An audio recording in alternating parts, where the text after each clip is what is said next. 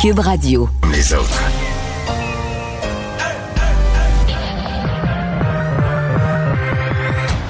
Deux, deux, deux, deux animateurs cohérents, deux visions différentes. Une seule émission, pas comme les autres.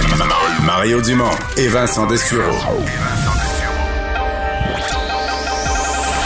Cube, Cube Radio.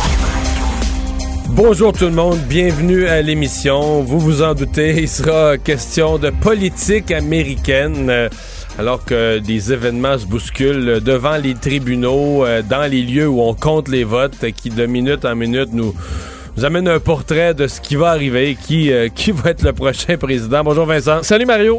Euh, assez rocambolesque comme scénario. En fait, euh, qui était quand même un des scénarios qu'on avait qu'on avait prévu. Ça fait un mois là, que moi je reçois des spécialistes, puis quand on fait le tour des possibilités, il y a celle-là, là, que, Ouais, le la- que le c'est- lendemain, on soit pas fixé. C'est puis- celle-là qui amenait le plus d'incertitudes, mais je pense que c'est celle-là dont on a le plus parlé là, dans les dernières semaines, c'est-à-dire ça commence fort pour Trump. Trump déclare en gros la victoire et ensuite tranquillement Biden reprend du terrain À cause du vote par la poste. à cause du vote par la que poste. Trump dénonce depuis septembre. Absolument. C'est un peu ça qui est en train d'arriver euh, et on n'a pas un portrait encore euh, complet. On n'est pas capable de donner un, un gagnant. Et déjà, ben, c'est les contestations. Donald Trump qui a dit, bon, en Pennsylvanie, au Michigan, au Wisconsin, déjà, on conteste, on veut arrêter le compte du vote. Alors, je pense que euh, on aura... Ça va prendre encore un moment. On va voir le détail de ça tout à l'heure, mais pour l'instant, je rejoins Paul Larocque.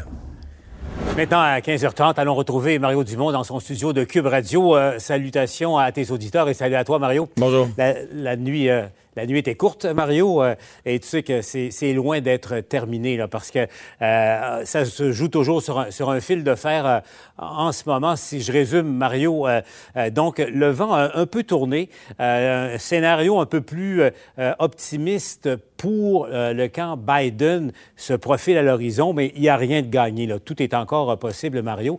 Une chose est sûre. Trump multiplie les recours en justice pour euh, tantôt euh, euh, bloquer le dépouillement du vote, demander un recomptage. Mario, c'est clair, il semble prêt à tout pour espérer empêcher la victoire de Biden. Puis on peut pas faire semblant qu'on est surpris. Je veux dire, tout le monde s'attendait à ce que Donald Trump, de toutes les façons, essaie de, s'accrocher. Il faut quand même les recours devant les tribunaux, puis je, je, je suis pas avocat, je les, mais il faut les mettre quand même dans trois grandes catégories. Euh, Il y a des recours, pour l'instant on n'en a pas, mais des recours qui pourraient survenir si on constate une irrégularité. Si on se rendait compte, je sais pas, mais que des boîtes de scrutin ont été perdues. Euh, ça, pour l'instant, il n'y en a pas. Il y a une deuxième catégorie, c'est ce qui se passe au Wisconsin, qu'on connaît au Québec, qu'on connaît partout à peu près sur Terre, le recomptage. Le recomptage, c'est pas de la même catégorie parce que là, c'est du vote par vote.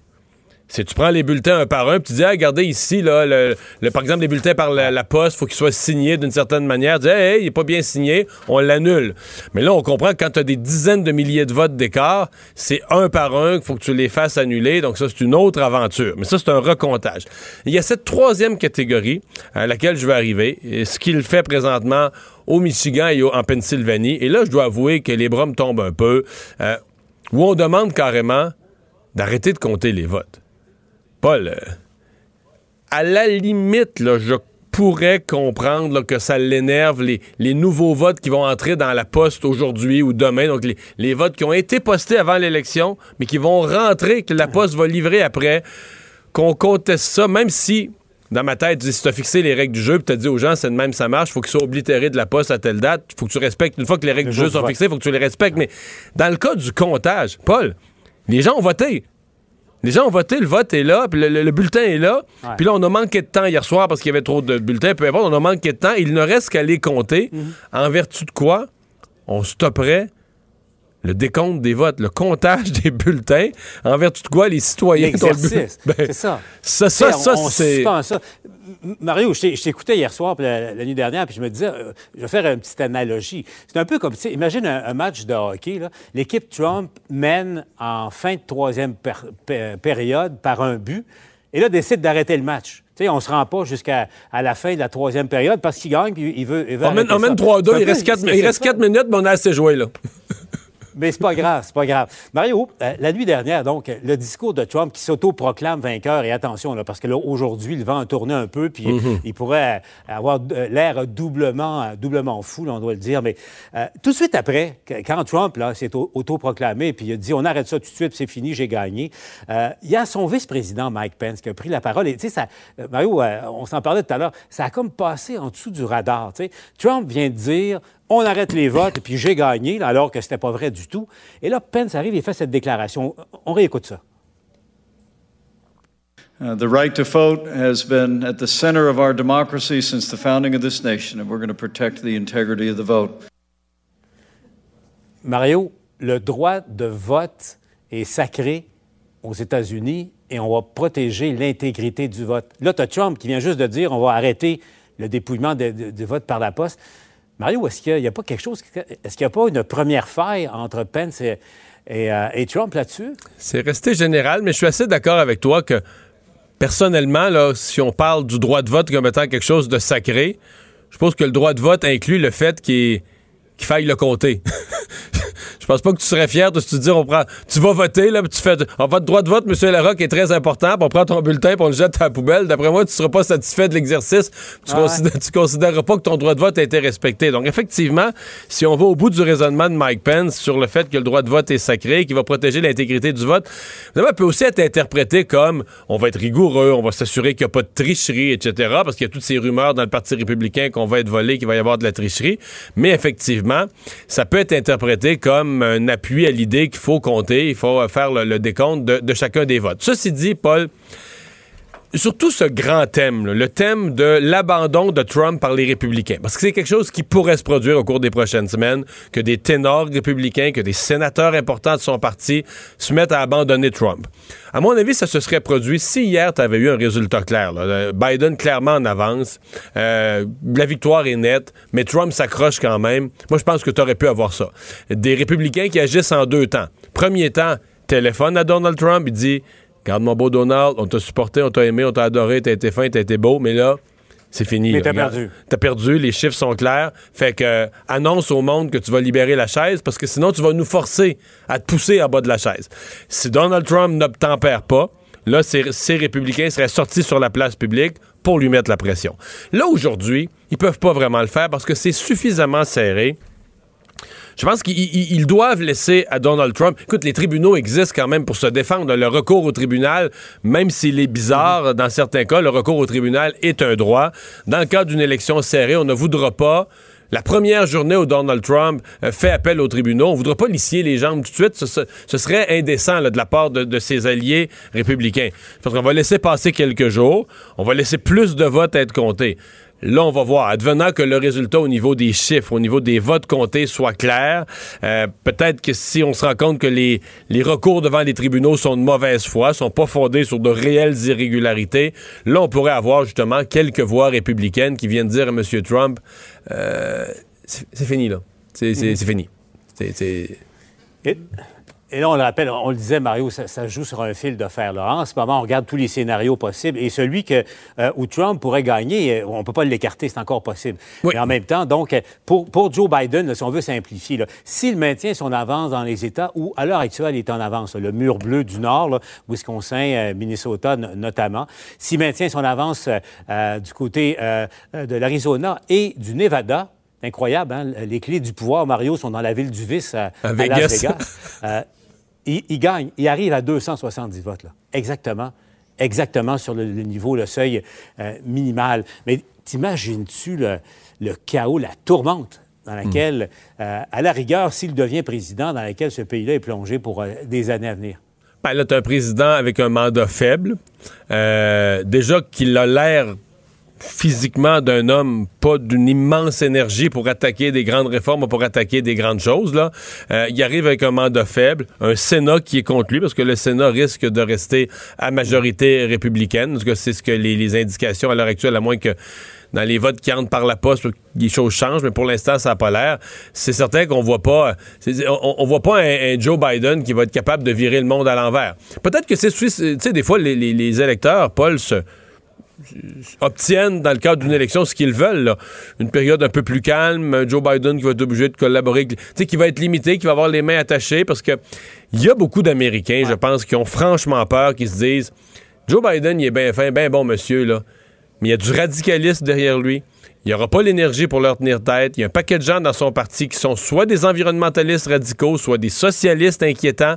Euh, et, ça aussi, ça a fait partie de, de l'inquiétude du peuple américain avant de donner les clés de la Maison-Blanche à, Joe Biden. Donc, c'est aussi, si on est sur un fil de fer, c'est parce que les États-Unis sont vraiment divisés en deux visions de leur avenir. Exactement. Puis quand on fait le portrait général, Mario, quand, on y pense, euh, prenons, prenons Donald Trump. Il a encore surpris la planète. On va, on va s'entendre là-dessus. Euh, c'est tout, tout un homme de campagne. On va lui reconnaître cela. Euh, il, a, il a surpris encore une fois. Il a eu beaucoup plus de votes, là, 3 millions de votes de plus cette année qu'en 2016. Mario, on va se le dire, c'est une très, très grande leçon d'humilité pour bien des gens, pour les sondeurs, pour les commentateurs. Euh, pour ceux qui suivent et qui pensent connaître la politique. Encore une fois, il y a, comme une réalité qui n'a pas été euh, comprise ou euh, flairée à, temps, qui s'est exprimée quand même de manière éclatante hier. Parce que Trump, même s'il n'arrive pas à 270, il n'a pas tout perdu hier. Juste par la surprise, il va rester, quoi qu'il arrive, une force politique aux États-Unis. Oui, et, et c'est pas banal le fait que mettons, mettons qu'il a été, euh, mettons qu'il avait été battu, là.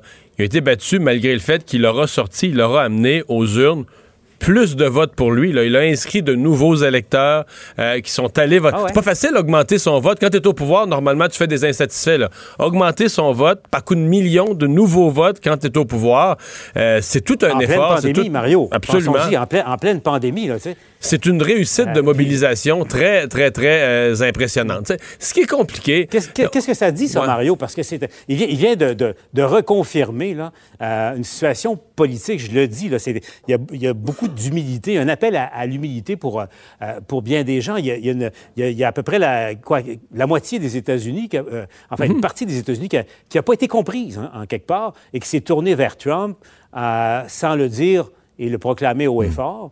Mais il y a quelque chose de, profond qui se passe en ce moment. Mais, mais, la ligne, là, pour les médias, pour certains médias américains, elle est, elle est très mince. Que des médias, dans le passé ou, dans le présent encore, ont été, biaisés à gauche, il n'y a aucun doute là-dessus. Euh, que ça ait choqué, que ça ait décroché des gens dont le vote naturel est un peu plus à droite ou centre-droite, on peut le comprendre. Mais là, avec Donald Trump, le phénomène est le suivant. Hier, là, t'entendais des médias aux États-Unis qui le couvrent tous les jours, qui disaient Ah oui, une espèce de meilleur culpa, il faut mieux comprendre. Euh, les électeurs qui votent pour lui, ce sont des gens qui se sentent oubliés, ce sont des citoyens qui ont des préoccupations, etc. Donc, le sous-entendu, c'est qu'il faudra être plus ouvert avec une partie du discours de Donald Trump. Mais t'as beau dire ça, le lendemain, l'homme demande qu'on ne compte plus les votes. Je veux dire, l'homme ment. L'homme se déclare vainqueur alors que les votes sont pas tous comptés tu fais quoi comme média? Tu peux toujours pas euh, ne pas être biaisé du côté des faits. Qu'est-ce qu'un média qui n'est pas biaisé du côté des faits de la vérité? Donc, euh, c'est un, piège constant, c'est un piège énorme. par exemple, par rapport à la vérité, sur n'importe quel chiffre, dans la vie, il y a des interprétations, des opinions, il faut respecter les opinions, mais il y a des faits. Il y a des choses que, tu affirmes un fait, là, un taux de chômage, un ci, un ça, tu vas vérifier dans, dans le livre, ou tu vas vérifier dans les listes, ou tu vas vérifier dans les données, les faits. Donald Trump ment ni les faits, dit d'autres faits, ment. Et ses supporters disent Enfin, en voilà un qui nous dit la vérité. Tu fais quoi? C'est quoi le bon traitement de ça d'un média? Quand quelqu'un qui ment est traité par ses supporters comme toutes les autres mentent, mais lui, il nous dit la vérité. C'est un moyen casse-tête, c'est un moyen casse-tête d'assurer la couverture médiatique au quotidien d'un personnage comme ça.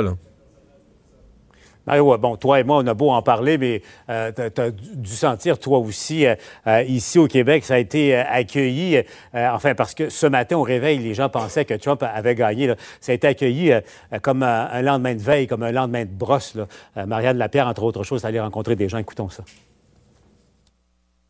Moi, je comprends pas, là, comment ça se fait que ce gars-là, là, tel qu'il est, là, qu'il n'ait pas été battu à plate euh, couture. Là. Non, vraiment, je ne comprends pas les Américains, moi, là. là. I hope uh, Biden wins, but uh, I'm very disappointed with the states with their political. Ben, je pense que point de vue euh, image, je pense qu'on est mieux avec un président comme Biden.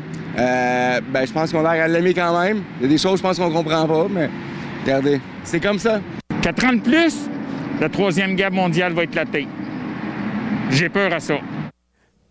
C'est vrai, c'est vrai. Mario, qu'il y a des, il y a des Mais- gens qui sont euh, très craintifs. En terminant, c'est Véronique Du- Dubé euh, qui, qui, ren- qui Mais deux, choses sur ces, gens deux choses sur ces commentaires. D'abord, la Troisième Guerre mondiale, soyons honnêtes avec le président Trump, là. tout le monde a parlé de guerre et de bombes. Il n'est pas belliqueux. Il a évité tous les conflits armés. Si on veut trouver du positif dans son mandat, il, Ah oui. il a éloigné les États-Unis de tous les conflits armés.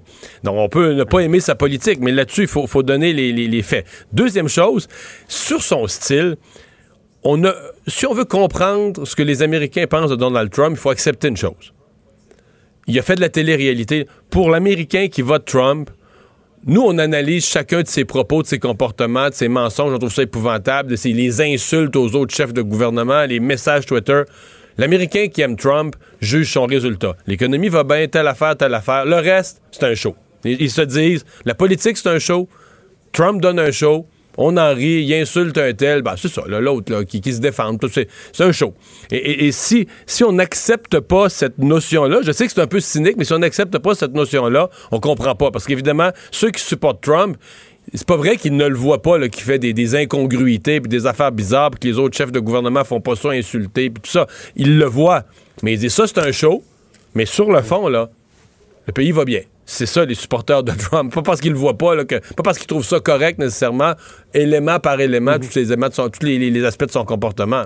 C'est qu'ils ils l'acceptent. Alors, la Un- question un reste entière, euh, Mario. Est-ce que un- tout un spectacle, et la question reste là le 20 janvier, euh, est-ce que you're fired, Donald Trump, ou euh, vous êtes assermenté pour un deuxième mandat? Mario, Salut. bonne émission. On se reparle demain.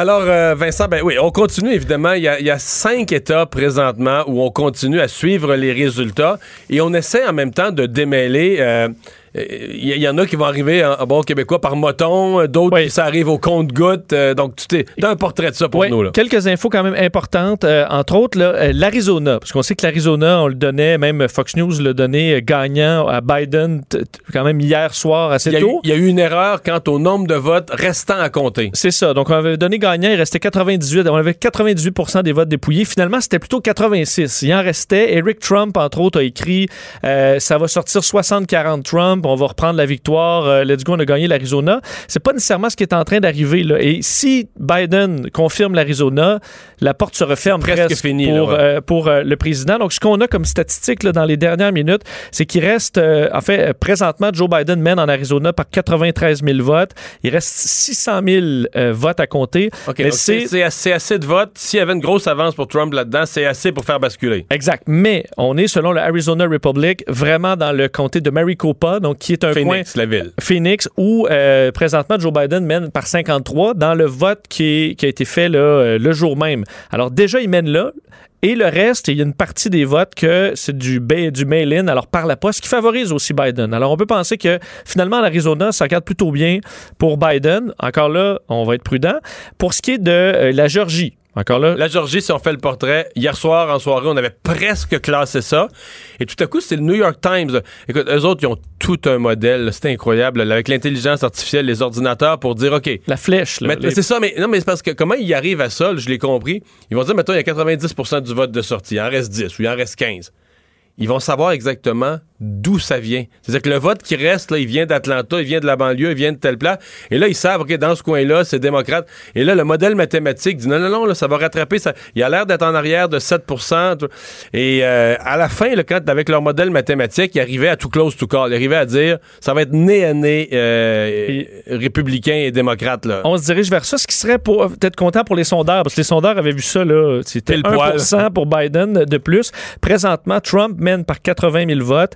Euh, il reste à peu près 250 000 votes. Alors, il faut que Biden reprenne un retard de 80 000 votes sur 250 000, mais Donc, on est... que ce soit du 2 pour 1 ce qui reste. Ouais, mais ça pas- pourrait être ça. C'est pas mal ce qu'on s'attend parce que c'est du vote par la poste et des votes par anticipation au complet. C'est tout ce qui reste à compter.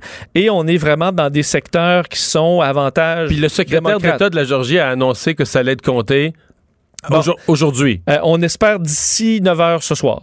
Alors, si la Georgie se confirme, Biden gagne, euh, c'est presque Si assuré. ça, se confirmait, euh, Biden, ça revirait de bord. Là. Si ça revire de bord. Présentement, c'est Trump. Présentement, c'est Trump, mais euh, je voyais ça, on voit là, écoute, il y a très peu de il y a vraiment presque pas de, de nouveaux chiffres qui sont arrivés en Georgie depuis très tôt ce matin. Euh, mais là, il- ça commence à sortir un petit peu, puis on voit qu'effectivement, Biden reprend un peu de retard.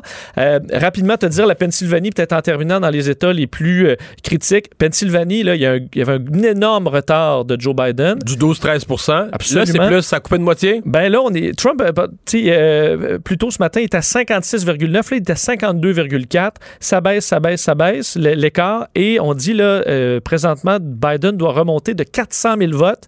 Mais il restera à peu près, si on se fie à la secrétaire d'État euh, de, de la Pennsylvanie, un million de votes par la poste. Et À ça, il- compter. à compter. Et ça, là-dedans, il y a du 90% Biden, là, parce qu'on est dans des secteurs sur, les réseaux, sur les réseaux sociaux, il y a des gens qui disent ben voyez bien que c'est arrangé, que c'est de la tricherie. Comment, comment ça peut sortir le vote par la poste à 80 ou 90% démocrates?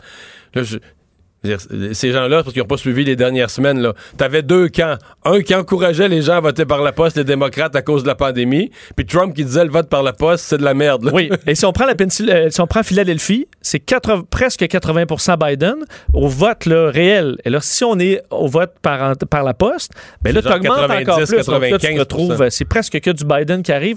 Donc, on pourrait remonter. En tout cas, c'est ce qui est sûr, c'est que la Georgie, la Pennsylvanie, l'Arizona, tout ça va être très serré. Alors, on peut pas encore déterminer un gagnant, mais Mais parce que Biden n'a pas besoin de tout ça. non. Il y a besoin que. En fait, si le Michigan tient, le Wisconsin tient, puis on n'a on a aucune information qui porte à croire que ça pourrait changer, il y a besoin d'un autre État, là. Puis si l'Arizona tient, Et si l'Arizona tient, il fini. est en avance. il euh, pourrait perdre la Georgie, il pourrait ne jamais remonter en Georgie, il pourrait perdre la, la Pennsylvanie. Sauf que ça, ça donne 270 T'as pas une marge de manœuvre. à là. Biden. Alors, ça, pour les contestations judiciaires, ça pourrait être intéressant. Mais rappelez qu'il n'y a aucune association indépendante qui note là, de fraude importante. Il n'est pas arrivé, il est pas arrivé d'incident. Il y a eu, je pense, c'est même en Arizona, là, un tuyau qui a brisé, mais ça n'a pas atteint. C'est Atlanta. Atlanta. Ça n'a pas atteint du tout aucun. euh, Ça a Non, simplement ça a- retardé ça a le compte. Arrêté, ça a arrêté le compte hier soir. C'est une des raisons pourquoi à Atlanta, on s'est retrouvé avec un paquet de votes pas comptés. Exact. Parce que les gens ont été dans, les gens Et- dans l'eau, ils ont vidé la pièce, puis on ont remis ça demain matin. Là. Et là, la campagne de Trump essaie entre autres au Michigan euh, au- de contester également au Wisconsin. La Pennsylvanie, on voulait euh, arrêter le vote. Là, finalement, on déclare pas mal victoire alors que c'est pas du tout fait. Euh, mais on peut s'attendre à des surprises dans les euh, prochaines heures. C'est vraiment, vraiment pas terminé. Alors, on va surveiller ça de près. On surveille évidemment la course à la présidence. On surveille aussi le Sénat parce que euh, c'est très puissant le Sénat aux États-Unis. On sait un, pré- un président qui n'a pas le Sénat de son bord est toujours un peu monoté. Euh, Barack Obama l'a déjà vécu. Euh, Qu'est-ce qu'il en est là pour le Sénat? Est-ce que ces, courses se placent? Ben, on s'attendait vraiment chez les démocrates. On souhaitait vraiment reprendre le contrôle du Sénat. On semble vraiment pas se diriger vers ça. Donc, malheureusement pour les démocrates, on a donc fait deux games. On, a, on a fait une perte donc d'un sénateur. Alors là, ben, on se retrouve à ce que ça se resserre probablement la 51 peut-être sénateurs euh, de républicains toutefois. On sait qu'on a réélu là, euh, Mitch McConnell et Lindsey Graham. Lindsey Graham là, Aisément finalement. euh, oui, et on avait on a dépensé 57 millions de dollars chez les démocrates pour essayer de Dans défaire une course Lindsey Graham. sénatoriale. On a, je pense qu'on n'a jamais mis autant d'argent pour battre quelqu'un et ben, le républicain l'a emporté quand même. Euh, on- alors on dit d'ailleurs que les sondages étaient euh, bon, euh, ils se sont trompés sur les, les sénateurs. Alors ça, si Biden gagne, devra travailler là-dedans. Par contre, Mario, je vois ça pas de 100% de mauvais œil parce que ça va. Là, on élimine l'effet Donald Trump qui contrôle un peu le Parti républicain. Là, c'est le Parti républicain qui doit travailler avec les démocrates, essayer de faire avancer des dossiers. Est-ce qu'on pourrait peut-être mettre la partisanerie de côté? Est-ce que c'est encore possible? Mais c'est-à-dire que le Parti républicain, là, euh, après Trump, doit se réinventer. là. Mais une des questions qui se pose, c'est est-ce que Trump. Mettons que Trump doit concéder la victoire. là. Les tribunaux, ils donnent pas raison. En fait, mettons qu'il n'y a pas de cause devant une. Parce que ça se peut que devant un tribunal, là, tu veux chialer, mais il n'y en a pas de Il- T'as en a pas, t'as de, pas de scandale, levier. T'as pas de levier, c'est ça. Et là, il, mettons qu'il est obligé d'abandonner dans deux semaines, il faut qu'il lève le drapeau blanc. Il pourrait euh, dire euh, Je vais être là la prochaine élection. Même si c'est faux, même s'il va avoir 78 ans puis il veut pas. De toute façon, c'est une espèce de façon de sortir honorablement comme un batailleur qui, qui abandonne pas, puis qui abandonne pas ni sa cause ni son monde, puis qui sera là la prochaine Je fois. vais le voter pine dans le pied dans les quatre prochaines années, puis je vais regagner. C'est ça. Mais ça, ça serait quand même pour le Parti républicain un cauchemar.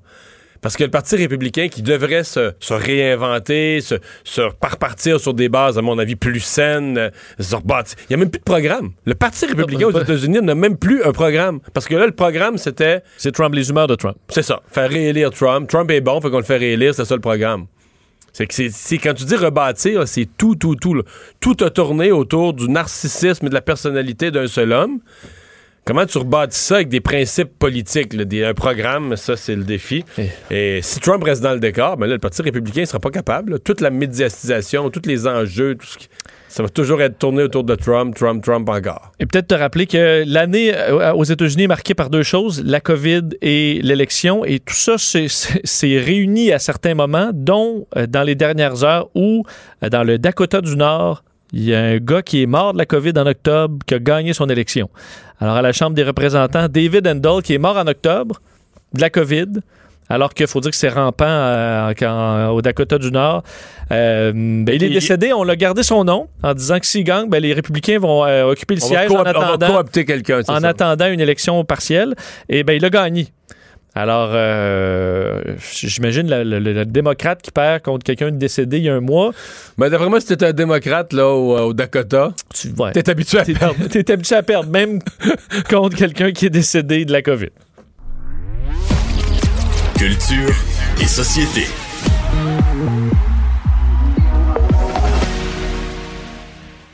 Bonjour Anaïs. Bonjour, messieurs. Mario, t'as bu combien de café aujourd'hui? On a bu juste deux. Ah, c'est pas Ah. pire, my God. Des silex au complet, là. Ouais, c'est ça l'affaire, merci. Non, non, juste deux cafés. Euh, tu veux nous parler d'Arcade Fire?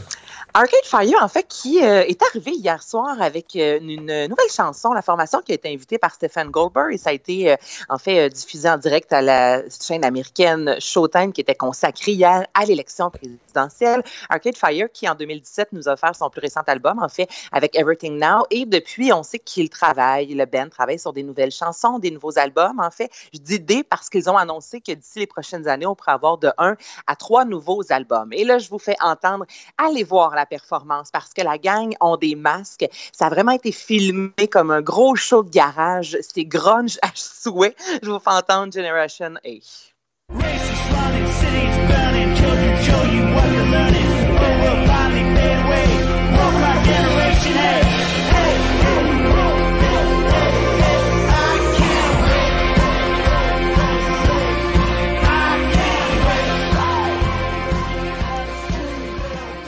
Ouais. Mais on reconnaît le son un peu pop électro d'Arcade Fire. Moi, je trouve que ça fonctionne euh, toujours. Donc, évidemment, ça, ça a vraiment fait euh, jaser euh, hier. Une nouvelle chanson comme ça le soir des élections, c'est une belle façon de faire parler de son Bert.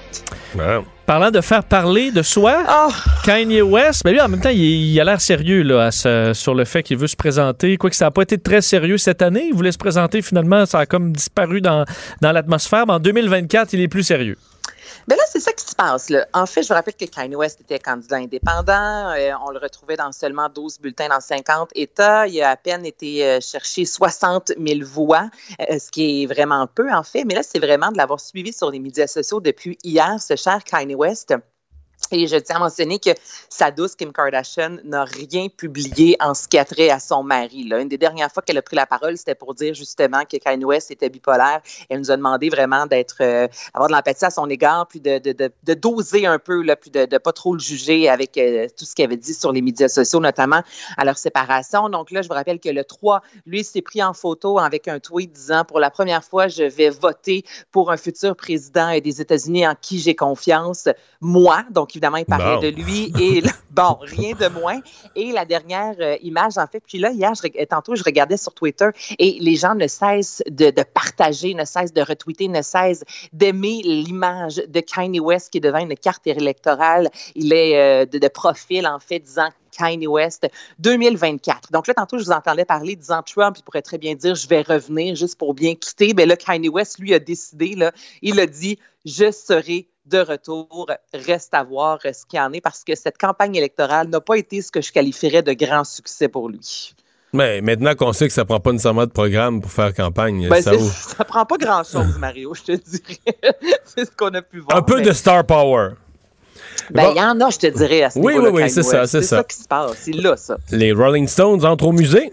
Les Rolling Stones entrent euh, au musée. En fait, ce sera une exclusivité au musée euh, de Kitchener en, en Ontario, de Museum. Et c'est une exposition, messieurs, qui va commencer le 2 Le novembre. Kitchener en 2000. Ontario? À Kitchener, en Ontario, oui. Oui, parce qu'on on y va pas si souvent au musée à Kitchener en Ontario. Non, mais c'est. Mais dans la mesure où on peut, dans la mesure où on peut plus voyager à l'extérieur du pays, j'avoue qu'on cherche des projets au Canada. là. Les vacances d'été à Kitchener.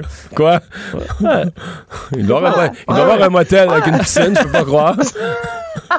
le modèle avec piscine. Mais là, mais ici, c'est le 2 novembre 2021. Donc, c'est dans un an, presque jour pour jour. On espère que les choses peuvent changer d'ici Ah. là. Mais voilà une bonne raison d'aller faire un tour à Kitchener, en Ontario. Et on nous promet une. Mais qu'est-ce qu'on a, les Québécois, à pas aller à Kitchener?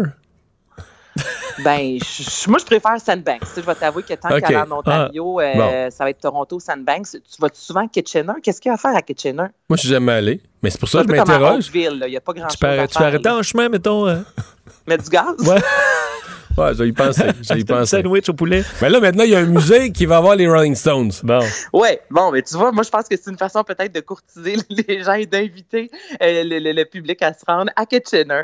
Alors, c'est euh, dans le D'après moi, quand tu repars de Kitchener, là, tu chantes I can get no satisfaction. C'est terrible, Mario. On salue les gens non, mais écoute, là, c'est quand même intéressant. C'est le seul musée au Canada qui va, qui va, qui aura euh, cette exposition-là. Et ce qu'on nous propose, ça risque d'être fort intéressant. Donc, il y a 300 pièces souvenirs de la formation, donc le, classique qu'on voit dans des expositions, donc des costumes, des pochettes d'albums. Euh, mais il y a plusieurs artistes aussi qui ont collaboré avec les Stones qui vont de leur côté nous offrir du, euh, du matériel de leur collaboration, dont Martin Scorsese, qui, je vous rappelle, a réalisé en 2008 Shine a Light, le, film sur les Stones avec 16 caméras. C'était le rêve de Scorsese de réaliser ça. Donc là, ça, ça promet. Andy Warhol également, euh, Christian. Donc oui, c'est une incursion dans la vie de la formation, mais c'est une incursion aussi dans la vie des grandes stars qui ont travaillé avec euh, le band. Il va y avoir une exposition aussi multimédia. On va vivre une expérience immersive d'un band, euh, pas d'un band, d'un show en fait des Stones en 3D. Donc, c'est euh, une. euh, mettez ça sur votre euh, liste des choses à faire, Mario. J'ai Ben- j'ai hâte que tu me parles de ta visite à Kitchener en Ontario. Je regardais les activités les plus populaires à Kitchener sur TripAdvisor. Il y a beaucoup de parcs, là. De Eh, parcs. C'est ça, une ville où ce qui sort en premier sur TripAdvisor des activités, c'est des parcs, là. C'est ça.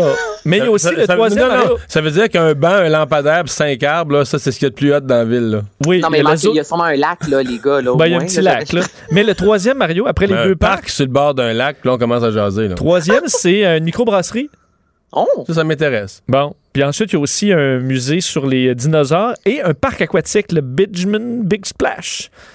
Pour Oh, les le enfants. Big Splash. Le Ben, Big Splash. D'ici un an, moi, je pense que sur euh, TripAdvisor, il va y aussi avoir euh, le The Museum. D'après moi, ça pourrait Le- passer premier assez vite, là. Ouais. Avec ce que Vincent nous relate, ça pourrait passer assez vite premier. C'est tellement dans le jugement, Mario. Et un mot sur Ariana Grande, Anaïs, qui euh, Ariana marque l'histoire. Grande. Absolument, avec sa pièce Position qui est sortie il y a une dizaine de jours de ça, qui est en tête du palmarès. Billboard Hot 100. Donc, c'est la première artiste, imaginez-vous, depuis 62 ans, de- depuis qu'on a créé le Billboard. C'est la première artiste qui a plus de 5 hits euh, qui se retrouvent en moins d'une semaine ou presque numéro du Billboard, ce qui est une super de belle, une bonne nouvelle en fait pour euh, la chanteuse. Et en plus de ça, c'est la première depuis Drake. Donc, lui, depuis le début de l'année, avait trois numéros un euh, d'affilée au euh, Billboard. Et là, elle vient de détrôner Drake. Donc, Ariana Grande, 27 ans. C'est une pas pire carrière, je vous dirais, jusqu'à maintenant. Merci, Anaïs. À demain. Ça me fait plaisir. Mario Dumont, un vent d'air frais. Pas étonnant que la politique soit sa deuxième nature. Vous écoutez Mario Dumont et Vincent Dessureau. Alors, pour euh, parler des issues possibles des prochains jours euh, du comptage de ces votes euh, aux États-Unis, Jean-Marc Léger, président de la firme de sondage Léger, est avec nous. Bonjour, Jean-Marc.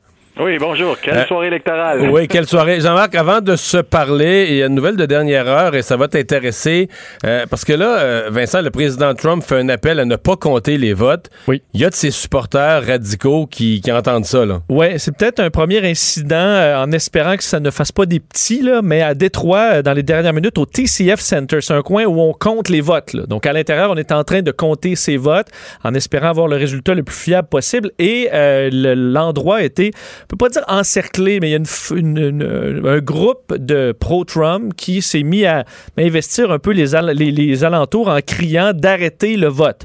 Alors, premier, euh, disons, petit euh, moment de tension. Je vous fais entendre d'ailleurs. Donc, on nuit à la circulation, les gens qui viennent travailler, qui veulent entrer et sortir. Euh. Exact. Je vais vous faire entendre d'ailleurs ce que les gens criaient là-bas il y a quelques minutes.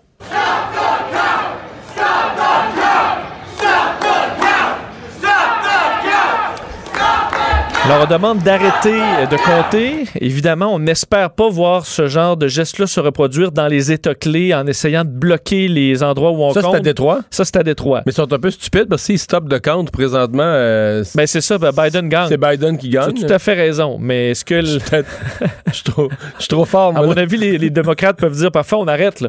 Euh, ce qui n'est pas le cas en Pennsylvanie? Alors, est-ce qu'on peut s'attendre à des problèmes là-dessus et à devoir aussi la sécurité? C'est pas très rassurant. C'est dans les choses qu'on craignait, Jean-Marc, ça, quand même, hein?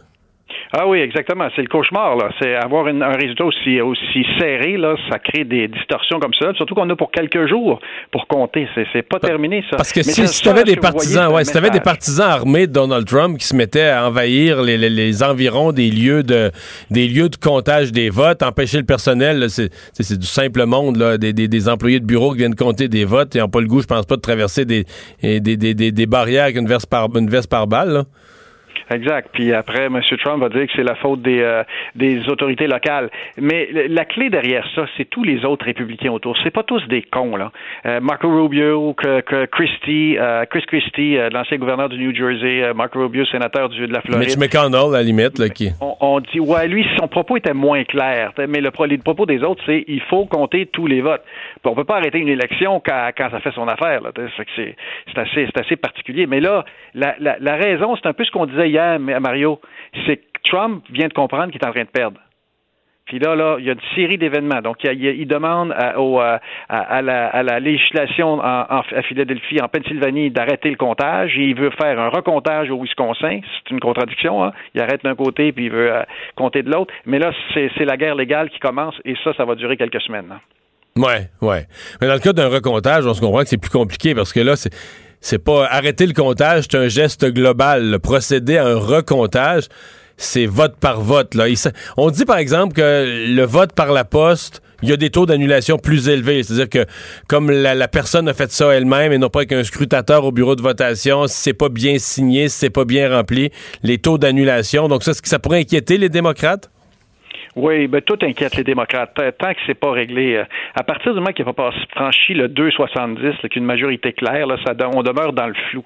Euh, mais le chemin de la victoire de Biden semble de plus en plus clair. Là. On voit les majorités là, dans, au, Wisconsin et le Michigan qui, qui a augmenté. Le Nevada qui demeure un peu une, une, interrogation à ce moment-ci. Mais si vous additionnez ces trois-là, là où il est en avance présentement, il a le 270 Je regarde les experts, les gens qui connaissent vraiment le fin détail de, de, la politique américaine on a l'impression qu'aujourd'hui, tout penche. Ben, M. Biden qui prend la parole, le Vincent s'en va écouter ça, il va nous dire s'il fait une déclaration fracassante. Euh, non, on a l'impression que tout penche un peu. Exemple, je voyais le Nevada, on dit ouais, mais le vote, il s'en vient de Las Vegas. C'est une ville qui est plus démocrate. Euh, dans une autre place, on dit ce qui reste, c'est du vote par la poste, c'est plus démocrate. C'est comme si tout ce qui reste semble favorable aux démocrates. Est-ce que est-ce qu'il y a de l'illusion là-dedans ou ça te paraît réel? C'est réel, sauf en Arizona où ça va se resserrer selon les mêmes analystes. En Arizona, c'est pas du vote par anticipation, c'est des, endroits de vote. Ça peut devenir plus serré, mais actuellement, l'avance est quand même importante. On parle d'avance de 93 000 votes euh, du côté de, de, la, de, l'Arizona. Il reste 450 000 votes à, compiler. Donc, celui-là, c'en est un qui était du côté de Fox News euh, considéré comme gagné par M. Biden, du côté de CNN, pas encore gagné par M. Biden. Fait il reste encore quelques zones grises, mais, euh, mais les chances sont élevées. Le New York Times établit à ce moment-ci les chances de victoire de, euh, de Biden à 69 Celle de pas plus que ça quand même. Non, 69 28 à M. Trump et un 3 égalité. Il voit, il voit encore une possibilité d'égalité. À ce moment-là, d'avoir le 269 à 269. Là, euh, et là, à ce moment-là, c'est ce que je comprends, c'est que dans un cas comme ça, c'est Donald Trump qui gagne. Parce que là, on va à, la Chambre des représentants, par un par État, etc. Et dans cette procédure-là, il semble que c'est Trump qui l'emporterait. Là.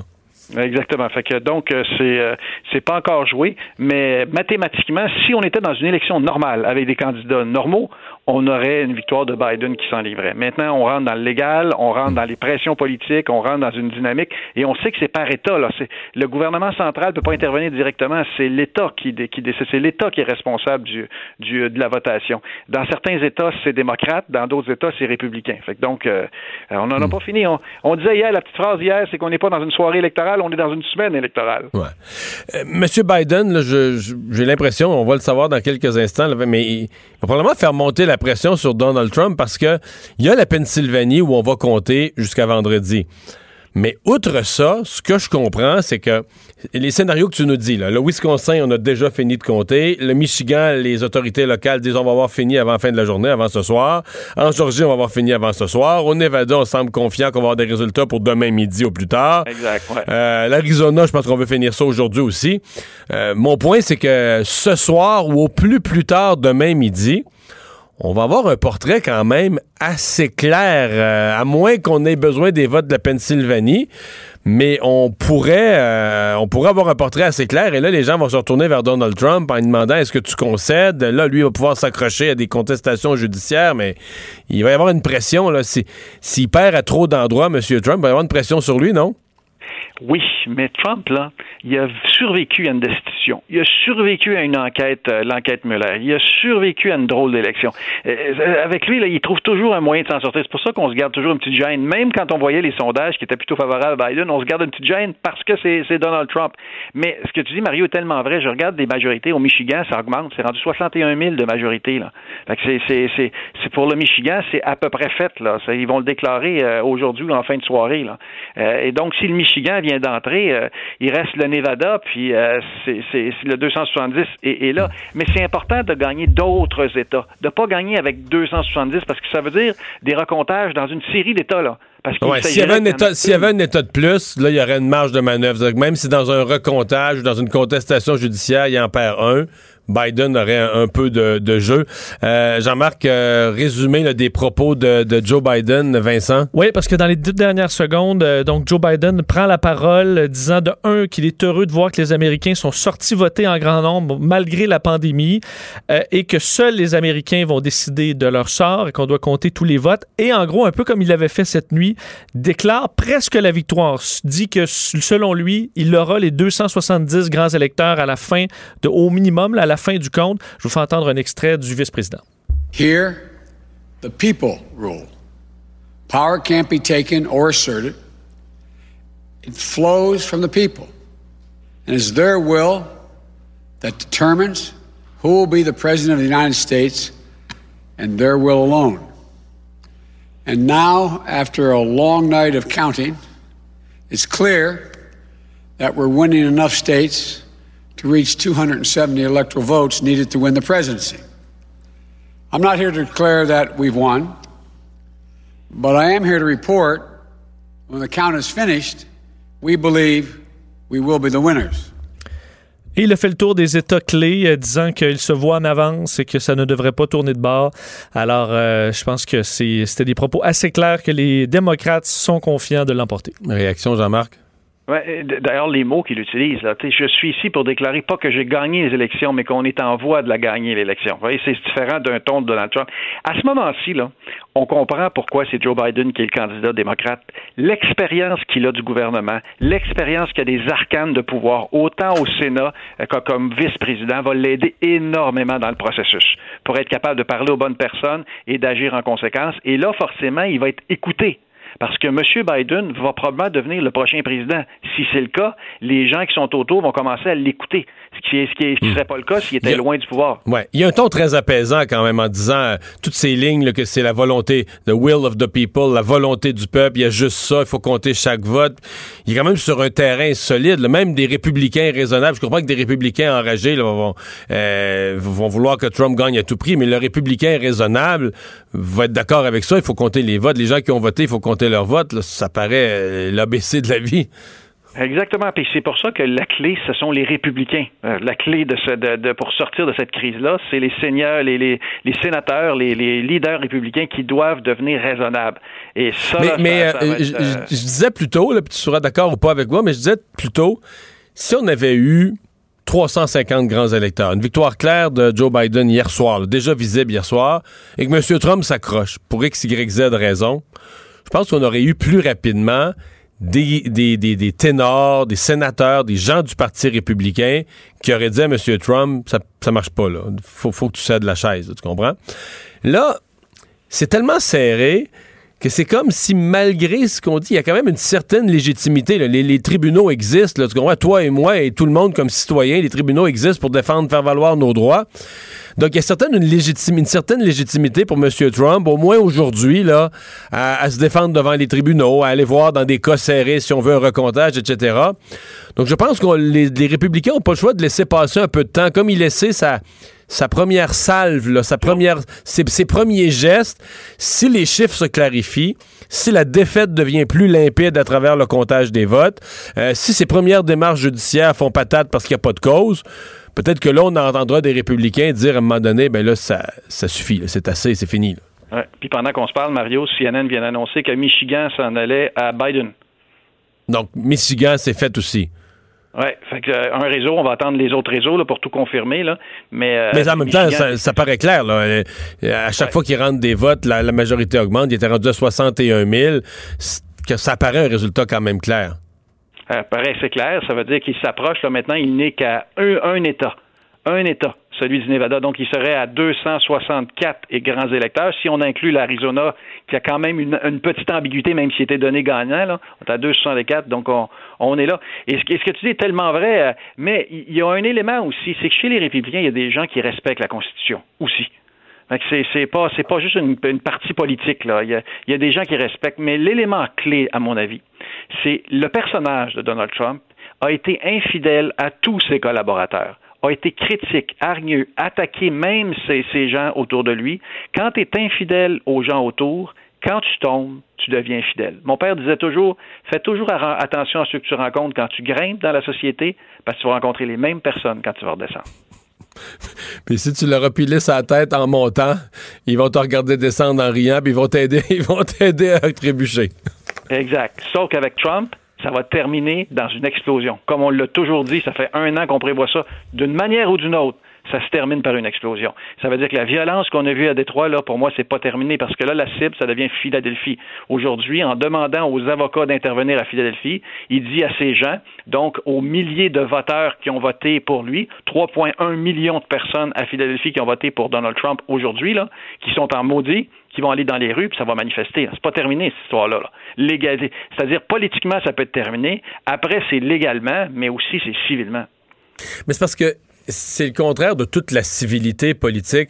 Quand des leaders politiques arrivent dans des soirées euh, où ils sentent que ça va brasser, dans tous les pays du monde euh, civilisés, généralement, c'est le rôle du leader d'apaiser ses propres partisans. De dire, ben, on s'est bien battu, mais qu'est-ce que vous voulez, le, le peuple a décidé, puis il faut respecter ça qui fait que les partisans qui sont frustrés et qui peuvent pas croire qu'ils ont l'adversaire qui vient de gagner les élections, ben, mais tu sais, quand le leader apaise, mais quand le leader te dit on a été volé, puis c'est triché, puis là sur Twitter aujourd'hui, il dit les votes apparaissent par magie tout partout, alors que les votes, qu'est-ce ils ont été déposés soit dans des boîtes à mal ou dans des boîtes de scrutin, mais lui il dit que les votes démocrates apparaissent. Imagine pour l'électeur là, qui le simple électeur un peu euh, radical, mais qui aime Trump là, du fond de son cœur, lui, il est sûr que c'est vrai, là il est sûr qu'on aurait de se faire voler. Il est sûr que c'est une arnaque. Puis il y a comme, euh, comme il dirait en anglais, a call to action. Il y a un appel à ne pas rester sur son fauteuil, à faire quelque chose devant pareille horreur.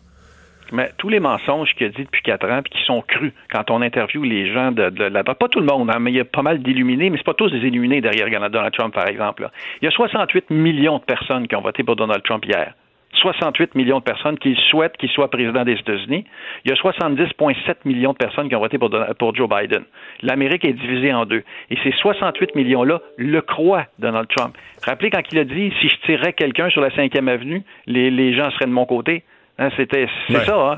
c'est ça. On, a, on arrive à la fin d'un régime là qui euh, qui euh, qui va contester au maximum. Et il a peur de rien. Il a peur de rien. Puis le problème, c'est qu'à la fin, il gagne tout le temps.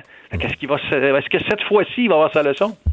Ah, euh, il y a, encore une interrogation. Jean-Marc, toi qui es maniaque de chiffres, c'est ta vie et ton métier. Nate Cohn, qui fait, celui qui fait les, modèles mathématiques au New York Times, euh, il vient de tweeter, ça fait deux minutes, c'est frais, frais, frais, que selon lui, avec les, les- les- les- ce qu'il voit de ce qui sort en Pennsylvanie, et malgré l'avance qui est encore de 300-400 000 pour Donald Trump, et lui et, M. Cohn a l'air vraiment sûr que ce qui sort présentement, euh, s'il vote par la poste, c'est fortement démocrate. Non seulement il prévoit que Joe Biden va gagner la Pennsylvanie, va renverser la tendance de gagner, mais il dit... euh, It doesn't look like a looming, looming recount situation. Ça, ça ressemble pas, ça devrait être assez clair en faveur de Biden ça ressemble pas à une situation de recomptage judiciaire. Exact, exact. Donc, euh, ouais. Ça, ça pourrait vouloir-. Si, elle a- si euh, Biden a la Pennsylvanie en plus, là, Biden a quoi, 290 grands électeurs, on commence à avoir une victoire plus confortable. Ah oui. Ah oui, puis même, les sondeurs vont peut-être avoir raison.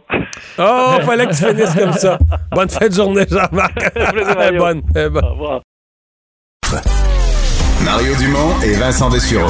Inséparables comme les aiguilles d'une montre. Cube Radio.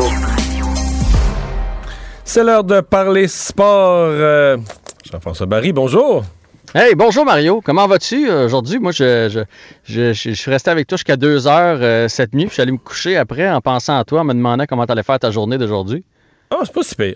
Ah, ouais, t'es fait fort. Ben non, mais je veux dire, euh, c'est- non, mais je m'étais, écoute, je m'étais même couché plus tôt la veille, ce que je fais jamais. Je venais me coucher plus tôt la veille pour être sûr d'avoir aucune fatigue accumulée. Mais c'est, j'avoue que j'ai pas dormi longtemps. J'ai dormi deux heures et quart, c'est, limité.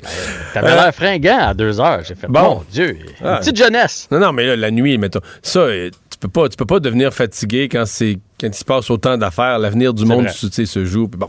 Euh, médecin de famille euh, qui s'occupe aussi d'athlètes nous dit qu'il faut changer nos façons de faire du sport.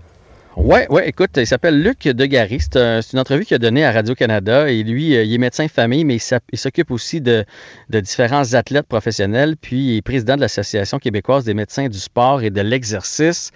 Et je te pose la question, euh, est-ce que vous vous considérez plus en forme qu'au mois de février quand on est Ah, tombé Moins. en confinement? Moins, J'ai même hein? pas d'hésitation. Moins, puis c'est le cas pour bien du monde. Moi, je peux te dire que je fais des zooms avec des amis, des trucs comme ça, puis il y en a une couple, des fois, quand il se lève, tu fais Oh mon Dieu, il me semble que son chandail est un petit peu plus J'ai pas pris de poids, par exemple.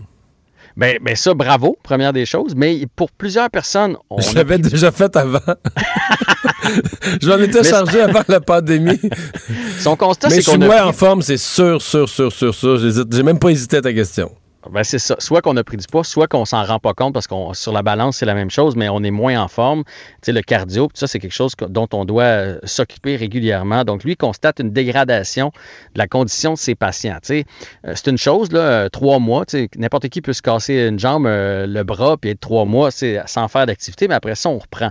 Sauf que là, ça fait plus longtemps que ça. C'est pas tout le monde cet été, quand on a eu le droit de se déconfiner, qui, qui se sont mis à, faire du sport. Là, tu sais. on, avait, on avait le goût de faire des soupers, des barbecues, à s'amuser. Et il y a différents facteurs qui font ça. Puis un des facteurs, c'est le télétravail. Euh, lui, ce qu'il explique, c'est, mettons, là, tu sais, quelqu'un qui, qui habite en banlieue, là, le matin, il marche, il s'en va au terminus d'autobus, euh, puis là, ben, il débarque du terminus d'autobus, il marchait jusqu'au bureau, monte les marches, s'installe au bureau, le midi, sort avec des collègues, s'en va manger au restaurant. Ça a l'air de rien, mais tu Non, mais c'est un tu- 5000 pas dans la journée, là. Mais c'est en plein ça. Lorsque ton bureau est à côté de ta chambre, Ça, c'est un 5 pas. c'est un 5 pas. Euh, pour avoir travaillé souvent, tu sais, moi j'ai écrit souvent dans ma vie, quand, tu n'as rien à faire ou tu as un petit temps de libre, la première chose que tu fais, tu ouvres la porte du garde-manger, tu ouvres la porte du frigo. Euh, là, la fin de semaine, on a du temps. On cuisine, on prend un petit verre de vin. Bref, on est plus sédentaire. Fait que ça, c'est un des points, le, télétravail et la sédentarité. Le deuxième point, c'est qu'on ne peut pas, pour bien du monde, faire les activités pour lesquelles on tripe. Je vais te donner l'exemple. Moi, je peux pas jouer au hockey présentement. Puis là, il y a plein de monde qui font ben moi, je vais attendre que le hockey revienne. Moi, c'est ça mon sport. J'étais dans deux ligues de garage, puis je vais recommencer ça quand ça va recommencer. Lui, ce qu'il dit, c'est qu'il faut changer nos aptitudes, nos habitudes. C'est la même chose pour les enfants. Je te donne euh, l'exemple. Moi, ma fille fait de la danse. Là, c'est pas possible. Là, on a jasé avec elle. Elle dit, j'aimerais peut-être ça faire du ski. Fait que là, on va aller chercher un équipement de ski alpin. Il faut changer. Il y a moyen de bouger encore. Là, tu sais, il, faut, il faut se prendre en main, mais ça se peut qu'on puisse pas faire ce qu'on est habitué de faire. Fait que ça, c'est Il faut super vouloir important. plus. Il faut vouloir plus, ça c'est important, puis il faut euh, prendre ce qu'on nous offre. Là. Tu sais, terrain Hmm. de badminton, terrain de tennis, c'est ouvert, ben ça se peut que ce soit pas notre sport habituellement, mais va t'acheter une raquette, puis, euh, puis let's go.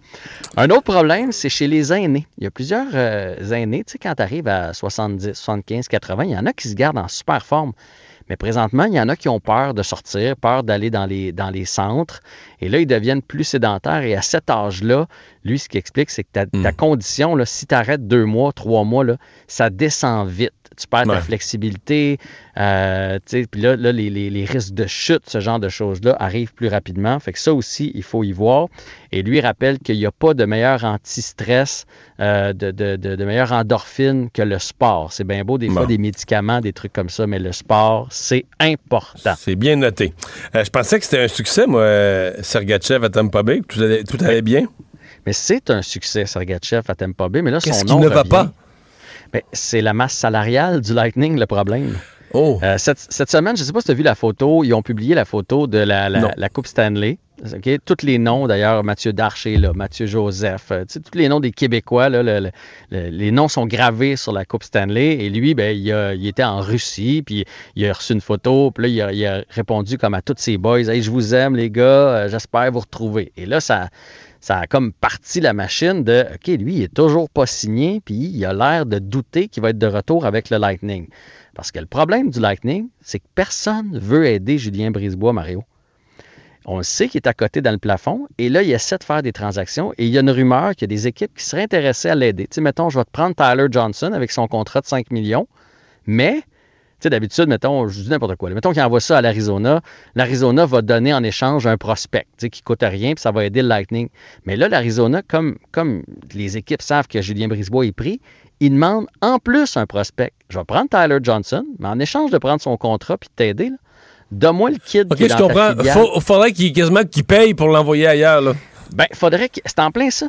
Faudrait qu'ils payent. Tu sais, fait que mettons que je dis n'importe quoi, là, ils ont un super bon centre dans leur filiale. Ben, donne-moi Tyler Johnson, puis donne-moi en plus ton, euh, ton joueur de, de centre prometteur contre rien. En échange, tout ce que je fais, c'est que je te prends libère, ton je te libère d'un contrat. là.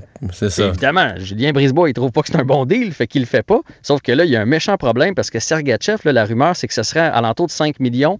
On se fie un peu sur le contrat de Samuel Girard avec l'Avalanche du Colorado, qui a des statistiques semblables, à peu près le même âge, qui a signé, lui, 7 ans, 35 millions. Fait qu'à 5 millions par année, il faut que tu fasses de la place. Et il y a Cirelli aussi qui est toujours pas signé avec Tampa Bay. Fait qu'il y a comme. euh, c'est ça. On sait pas où ce que, ce que va se retrouver, mais Julien Brisebois est vraiment mal pris présentement. On pourrait pas euh, reprendre Sergachev puis envoyer. euh, C'est lui qu'on a reçu en échange? Ouais, non? On refait. un- Moi, Mais je partant. Moi, Sergachev, honnêtement, euh, ça va être une vedette jusqu'à. Tu sais, ce gars-là, c'est un cheval, là.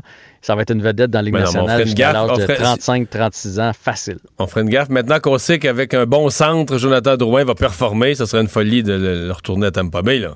Il va, faire, il va performer, mais tu sais, un jour, Petrie sera plus là, puis Sergachev, euh, il va valoir de l'or. Enfin. C'est dit.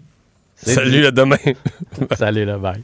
Fans de sport, poursuivez la partie tous les soirs en semaine, 19h, avec l'unique et coloré Jean-Charles Lajoie et son émission JC de TVA Sport, diffusée sur Cube Radio et disponible en balado pour une écoute en tout temps sur l'application et le site cube.radio. Mario Dumont et Vincent Dessureau. Un duo aussi populaire que Batman et Robin. Cube Radio. Alors Vincent, euh, oui, donc on continue euh, le comptage. Il y a des États où il rentre rien. hein. Il y a quelques États, par contre, où ça continue à, à rentrer des résultats. Oui, rappelez quand même dans les euh, nouvelles de dernière heure, ben, on a confirmé chez beaucoup, sur beaucoup de réseaux d'information la victoire démocrate au Michigan. On sait qu'on l'avait fait un petit peu plus tôt pour le Wisconsin. Alors ça, ça change quand même la donne. Il faut rappeler que... C'est que là, Biden est proche, proche, proche. On a un État du, Absolument. du compte final. Et cet État dont il a besoin, il est en avance. C'est l'Arizona présentement. Euh, il reste encore des votes à rentrer. On, les, on estime que ça pourrait le garder encore en avance. Il faut rappeler que Michigan, Wisconsin, c'était rouge là, hier soir. Alors, c'est vraiment le scénario qui s'est confirmé du mirage rouge, c'est-à-dire qu'en début d'élection, on allait croire que Biden, que Trump gagnait euh, et que ça allait au- vraiment au fil des arrivées euh, favoriser Biden. Évidemment, donc si l'Arizona se confirme, c'est réglé. Euh, Euh, Joe Biden a ses 270 grands électeurs, il est président. Et, mais il peut en ajouter. il pourrait éventuellement compenser si l'Arizona vire de bord avec, entre autres, la Pennsylvanie. Et là, la Pennsylvanie, l'écart se resserre, se resserre, mais euh, est-ce qu'il y en aura suffisamment? On parle de centaines de milliers de votes par anticipation, votes par la poste qui restent à compter, qui favorisent grandement Joe Biden, mais il a quand même un retard aussi important.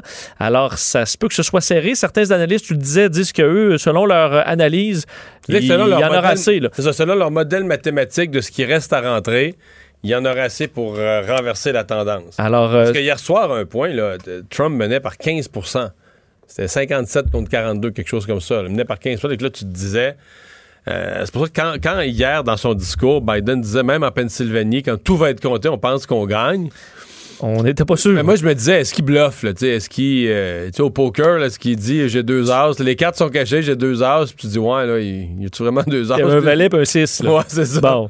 Euh, je pense Mais aussi qu'on a pense qu'il y avait, il y avait quand même des indications. Lui, il savait que ces gens avaient voté. Parce que c'est ça aussi, là, les gens votent juste une fois. Si tu as voté, si as voté la première journée par la poste, la première journée où le, le vote était disponible, tu revotes plus, là. T'as voté une fois, puis ton vote, il est là, puis t'attends qu'il soit compté. puis- Tout à fait. Et il reste la Géorgie. La Géorgie pourrait encore euh, flipper pour euh, Biden, euh, mais euh, là, c'est- serré. Là. Comment ça va être temps que ça, que ça monte un peu plus.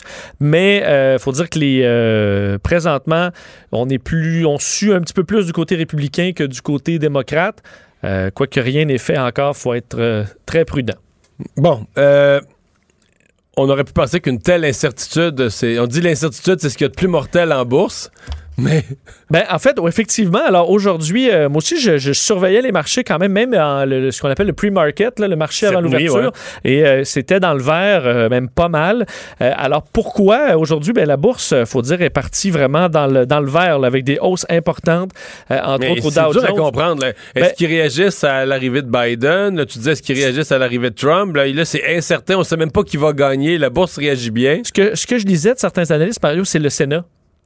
Il semble qu'un Sénat républicain, euh, c'est ce qui a rassuré certains euh, dans le monde des Ah, affaires. que des, mesures, que des mesures extrêmes, que des mesures, des, des- des mesures trop dépensières. euh, Exact, des coupes évidemment de taxes. Parce que là, même si Joe Biden est élu, il est quand même plus limité dans ce qu'il peut faire comme coupe euh, de, de- comme Augmentation de taxes, de taxes et tout ça. Alors je pense que c'est ça dans la mesure où une victoire de Biden, mais un Sénat républicain, faut croire que les marchés détestent pas ça.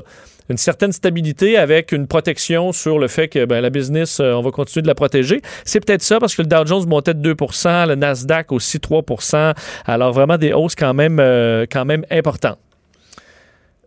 Point de presse à l'heure actuelle de l'équipe euh, Trump. C'est pas, pas Donald Trump qui parle aujourd'hui, qui prend le micro. Non, et on voit que c'est euh, ben, Rudy Giuliani, euh, personnage quand même controversé, qui présentement s'adresse. il explique qu'il est dans l'attente donc des, des, des résultats, entre autres à Philadelphie. Alors on va voir quel sera le ton des, des républicains. On sait que Mais là, à date, il conteste tout. Là. Absolument. Conteste Con- tout, même qui dé- déclarait quasiment victorieux en Pennsylvanie, alors que c'est pas du tout le cas. Euh, ailleurs, on veut arrêter le, le- le compte du vote, ce qui est quand même complètement ridicule, on va se le dire. C'est des votes qui ont été comptés euh, tout à fait légalement. Euh, mais il y a de nombreuses contestations. Alors, ce serait intéressant de voir le ton des, des républicains. Joe Biden vient à presque de déclarer que selon eux, ils vont gagner. Est-ce que ce sera le même ton? On va carrément déclarer la victoire chez les républicains. On verra dans les, euh, dans les prochaines Mais minutes. c'est difficile pour les républicains de déclarer victoire parce qu'hier, M. Trump le faisait sur la base. Il disait Je suis en avance, là, tel, tel endroit. Arrêtons de compter, je suis en avance. Ah, il est plus en avance. Mais là, il est plus en si avance. on arrête de compter, là, il perd. là. Ouais. Présentement, si t'a- si t'arrêtais de compter partout, dans tous Oui. les États, tu Tu mets fin. tu dis parfait, là, c'est Freeze. game. Freeze, Oui. c'est c'est Biden. Absolument. Et ce qu'il y a de particulier, c'est que, par exemple, dans le cas du, de- du Nevada et de l'Arizona, les républicains, ils veulent pas qu'on arrête le vote, là, parce qu'ils Ben en non, ont besoin. Ils disent en Arizona qu'à la fin du comptage total, ils vont gagner. C'est ça. Alors, dépendamment de l'État, eux changent complètement leur, on, leur continue à rhétorique. com- on continue à compter dans les États où Biden mène, mais là où Trump mène, Le reste, c'est tout du faux, là. on compte plus. Ouais. Donc, euh, c'est ça. Il y a une faille un peu dans la logique.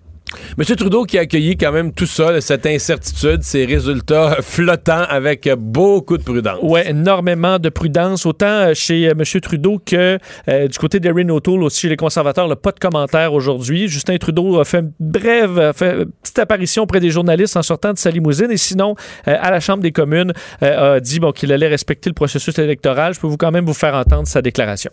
Je veux rassurer tout le monde dans cette chambre et, tous les Canadiens que nous sommes en train de regarder attentivement les processus se dérouler euh, aux États-Unis et que, comme nous avons pu faire depuis bien des années, nous allons toujours être là pour défendre les Canadiens, nos intérêts, nos entrepreneurs, nos travailleurs comme nos travailleurs d'aluminium euh, ou de, euh, ou d'acier. Nous allons être là, quel que soit le résultat des élections américaines, pour défendre les Canadiens. Et nous allons continuer de travailler avec tous nos alliés.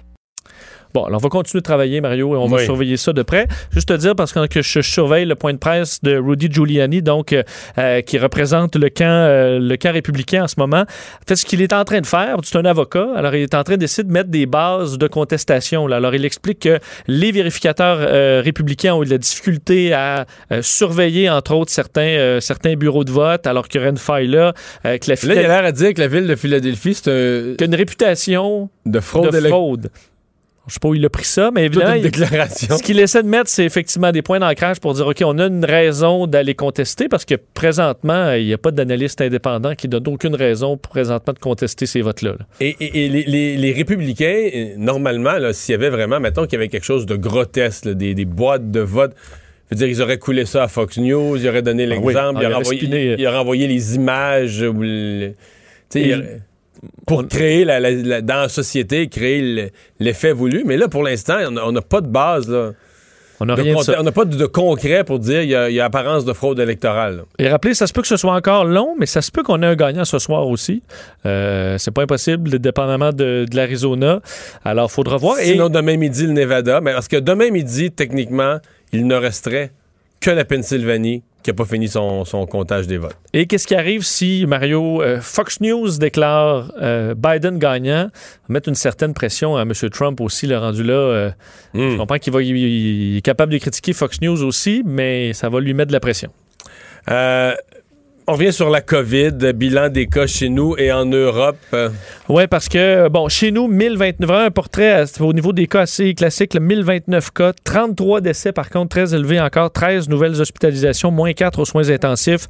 Dans les régions, Saguenay-Lac-Saint-Jean, encore très élevé à 86. Sinon, Capitale-Nationale, 74. Montréal, à 205. Puis les classiques, Montérégie, Lanaudière, euh, au-dessus de 100. Euh, et effectivement, en Europe, Mario, on a recommencé des records. Je voyais dans plusieurs pays, entre autres, en Espagne, on est à surveiller l'éventualité de reconfiner, ce qu'on essaie d'éviter encore là à tout prix avec, entre autres, des couvre-feux. Euh, mais là, on semble un peu forcé d'y aller parce que je regardais les chiffres. euh, au Royaume-Uni, là, 25 000 nouveaux cas. On est dans les records. Italie, 30 000 pour un mercredi. Là, c'est, euh, c'est du jamais vu. L'Allemagne, 20 000 cas. La Pologne, 25 000 cas. Alors, encore une journée très difficile. Et aux États-Unis, il faut se rappeler que peu importe qui sera le président, il va avoir tout un problème sur les bras. C'est la COVID. On est presque à 80 000 nouveaux cas, puis il est 4h45. Il en reste à arriver. Alors, on aura probablement une semaine record également aux États-Unis. euh, le gouvernement ici qui envoie un avertissement aux restaurateurs délinquants. Il y en a entre autres un restaurateur, je pense au Saguenay-Lac-Saint-Jean, qui a annoncé une intention un peu, un peu comme on a vu dans les, euh, dans les centres d'entraînement, dans les gyms. Oui, c'est à peu près identique et c'est à peu près la même réponse là, du gouvernement. Dans ce cas-là, c'est euh, bon via euh, Geneviève Guilbeault, la ministre de la Sécurité publique, qui a dit là, effectivement, basé sur deux restaurateurs du Saguenay qui, qui voulaient, qui veulent ouvrir, donc en, en ne respectant pas les nouvelles règles de zone rouge. Et c'est simple. C'est pas tout à fait la bonne région pour ouvrir. C'est celle que M. Legault visait spécifiquement cette semaine en disant les gens de là-bas, soyez prudents, une couche de plus. Absolument. Et euh, ce que euh, bon, Mme Guilbeault a dit, il faut dire quand les, les gyms ont reculé, elle dit ben nous, notre décret là, qui permet de donner des, des, des, des, des, euh, des amendes salées, on va le faire quand même. Et là, ça leur permet de le sortir aujourd'hui. Des amendes pouvant aller jusqu'à 6 000 pour les propriétaires, tout comme les clients. Ça, ça devine un restaurant, Mario, quand même assez clairement. Donc, si les policiers font euh, tout simplement une amende, c'est 1000 plus les frais, 1500. Et si on remplit un rapport d'infraction, là, c'est jusqu'à 6 000 Ça va peut-être euh, éteindre ce nouveau feu. Une personne qui se retrouve en cours pour avoir faussement déclaré être atteinte de la COVID. Ouais, c'est peut-être une histoire qui vous dit quelque chose au mois de mars, au début là, de la pandémie, 24 mars, alors qu'on arrivait là, euh, on arrivait dans les, premières mesures de confinement. Claudette Truchon, 75 ans, de Saint-Roch-de-la-Chigan, qui était allée à la, Société des alcools et qui avait dit au commis J'ai la COVID, vous devriez tout, dé- tout désinfecter. Puis à ce moment-là, euh, la COVID, je peux dire, euh, tout le monde était très nerveux. Alors on avait évacué, on avait tout nettoyé, on avait dû dû fermer le magasin pendant un certain temps. Euh, les policiers avaient fait leur enquête. Finalement, c'était une mauvaise blague. Alors, elle est accusée de méfait, cette Ben, septu- septuagénaire. Accusation donc portée contre elle. Deux chefs d'accusation d'avoir empêché, interrompu ou gêné l'emploi, la jouissance ou l'exploitation d'un bien et d'avoir transmis des renseignements qu'elle savait faux avec l'intention de nuire. Alors, comparu au palais de justice de Joliette, sera de retour en cours le 26 mars. Est-ce qu'elle a plaidé non coupable? Euh, elle a, en fait, euh, elle n'a pas reconnu sa culpabilité, a plaidé non coupable. Son avocate donc a demandé la tenue d'un procès. Elle aura un procès pour ça. C'est pas. euh, Il n'a pas demandé une expertise. euh, psychiatrique? Ouais. ou euh, non criminellement responsable? Non, mais disons que c'est pas son meilleur cinq minutes à Claudette. c'est mon analyse. Je pense qu'on va arrêter là-dessus. Mario Dumont et Vincent Dessureau. Joignez-vous à la discussion. Appelez ou textez le 187 Cube Radio 1877 827 2346. Alors, euh, ben voilà, euh, on continue à parler de politique américaine, euh, de résultats d'élections incertains, mais cette fois-ci, on va aller aux États-Unis. Mélanie Belding-Gagné est habitante de Orlando, ville bien des Québécois, surtout connue pour Disney World. Bonjour Mélanie. Bonjour, ça va bien? Ça va très bien. Comment vous suivez ça, vous, comme, comme euh, résidente des États-Unis, le fait de ne pas avoir de résultats clairs, euh, les choses qui changent hier soir, ce matin, ça vous stresse? Euh, un petit peu, oui. Disons que je me suis couchée hier soir vers les 11 heures euh, parce qu'on n'avait toujours pas de résultats. Je me pensais d'être tout capable de me lever ce matin, avoir des résultats, puis c'est toujours pas le cas. Et puis, euh, ma télévision est, est ouverte dans, ma- dans mon bureau à, à la maison présentement toute la journée, puis il est presque 5 heures, puis on n'a toujours pas de nouvelles. Alors, Ouais. euh, c'est très stressant. Euh, bon, euh, vous n'étiez pas une, une grosse fan de M. Trump, là? Non, pas du tout.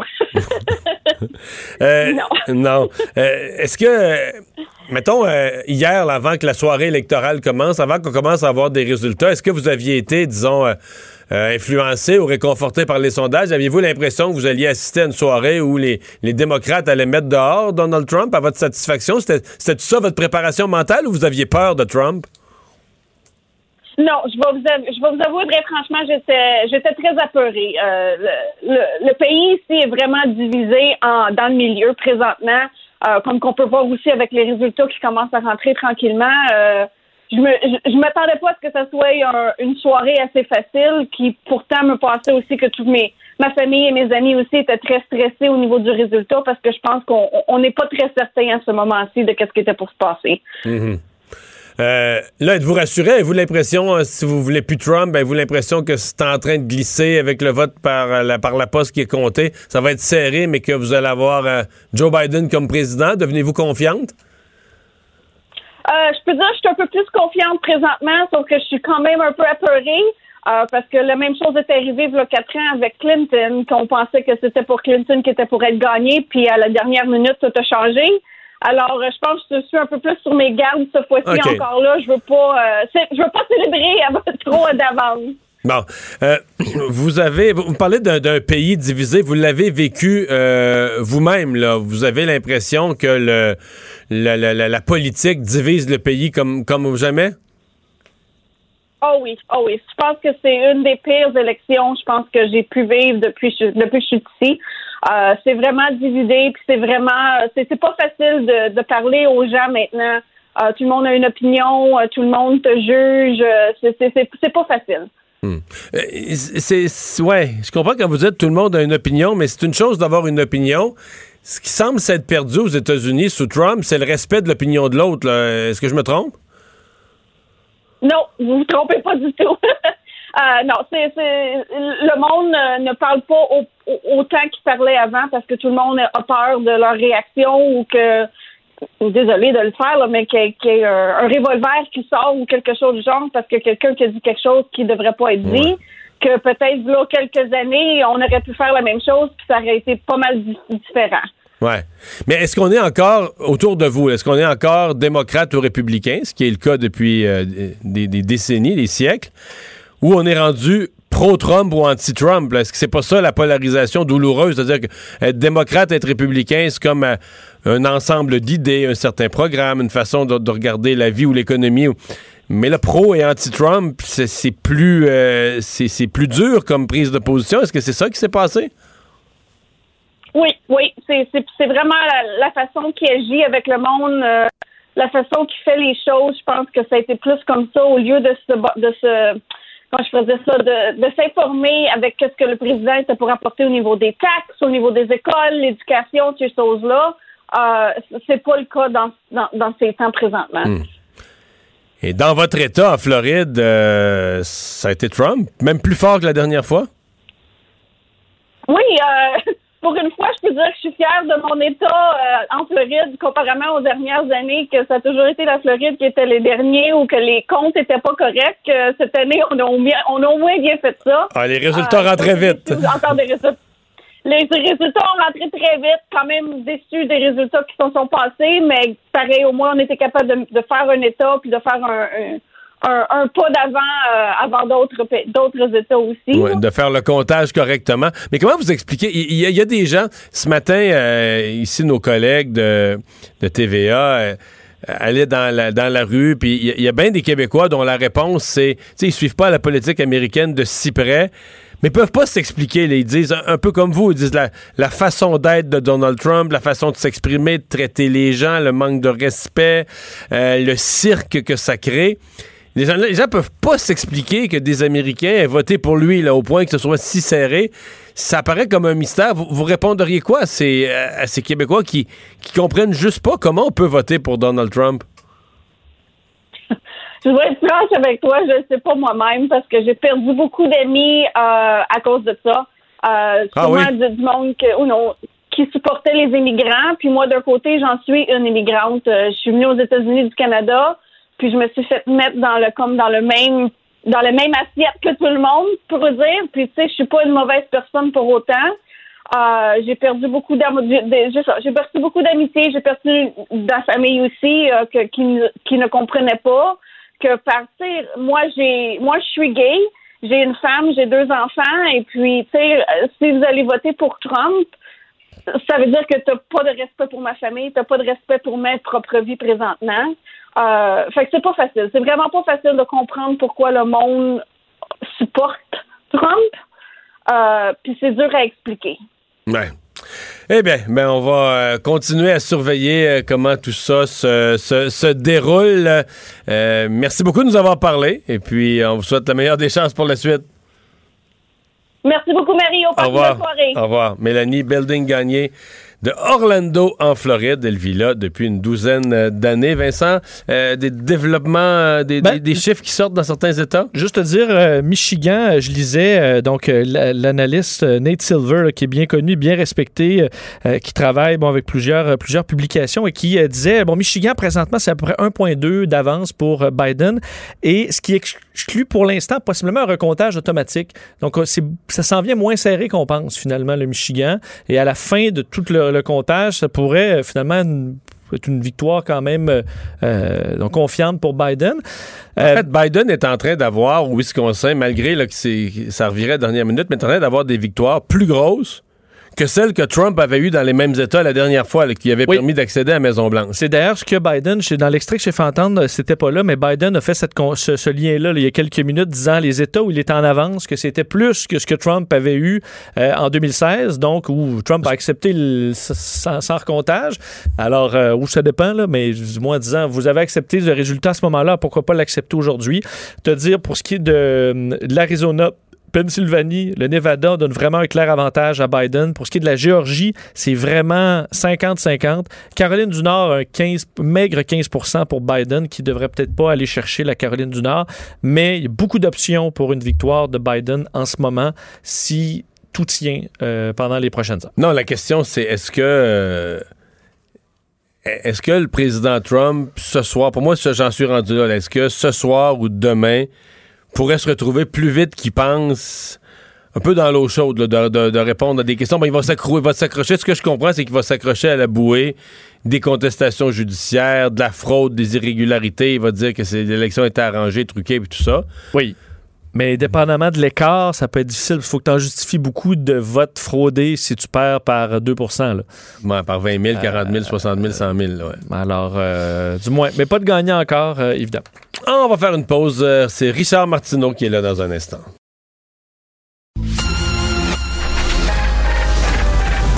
Mario Dumont et Vincent Dessureau. Des propos crédibles, avec des fois un brin de sarcasme. Ben, quand les nouvelles sont moins crédibles. Mario Dumont et Vincent Dessureau.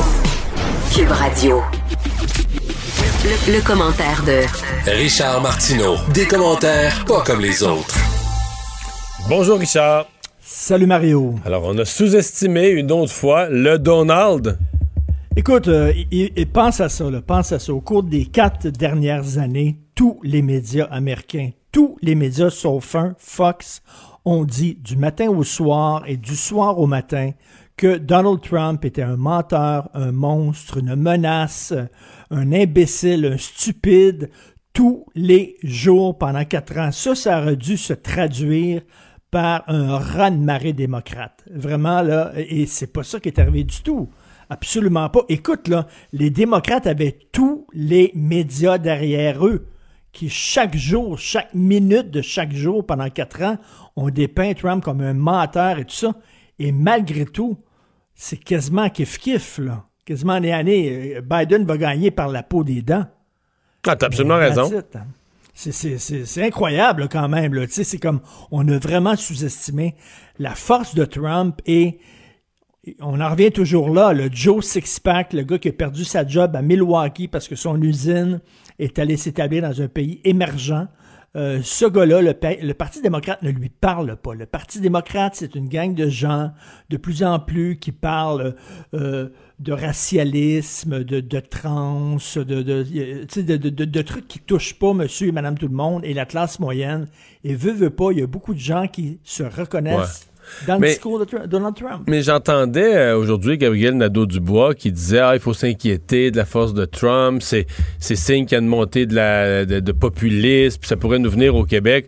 Mais si j'étais lui, si j'étais Québec solidaire, la première chose que je noterais, moi, c'est que pour bien des électeurs, là, la présence de l'extrême gauche, dans le cas de Biden, là, c'est pas son parti qui est d'extrême gauche, c'est une présence de quelques personnages dans le fond de la salle, mais juste ça, là, pour, euh, pour des Cubains, pour des Vénézuéliens, pour des gens qui l'ont vécu, là, qu'est-ce que c'est que le socialisme ou le communisme, leur seule présence, c'est assez pour pas toucher à ce parti-là, pour pas vouloir aller avec, euh, avec Biden.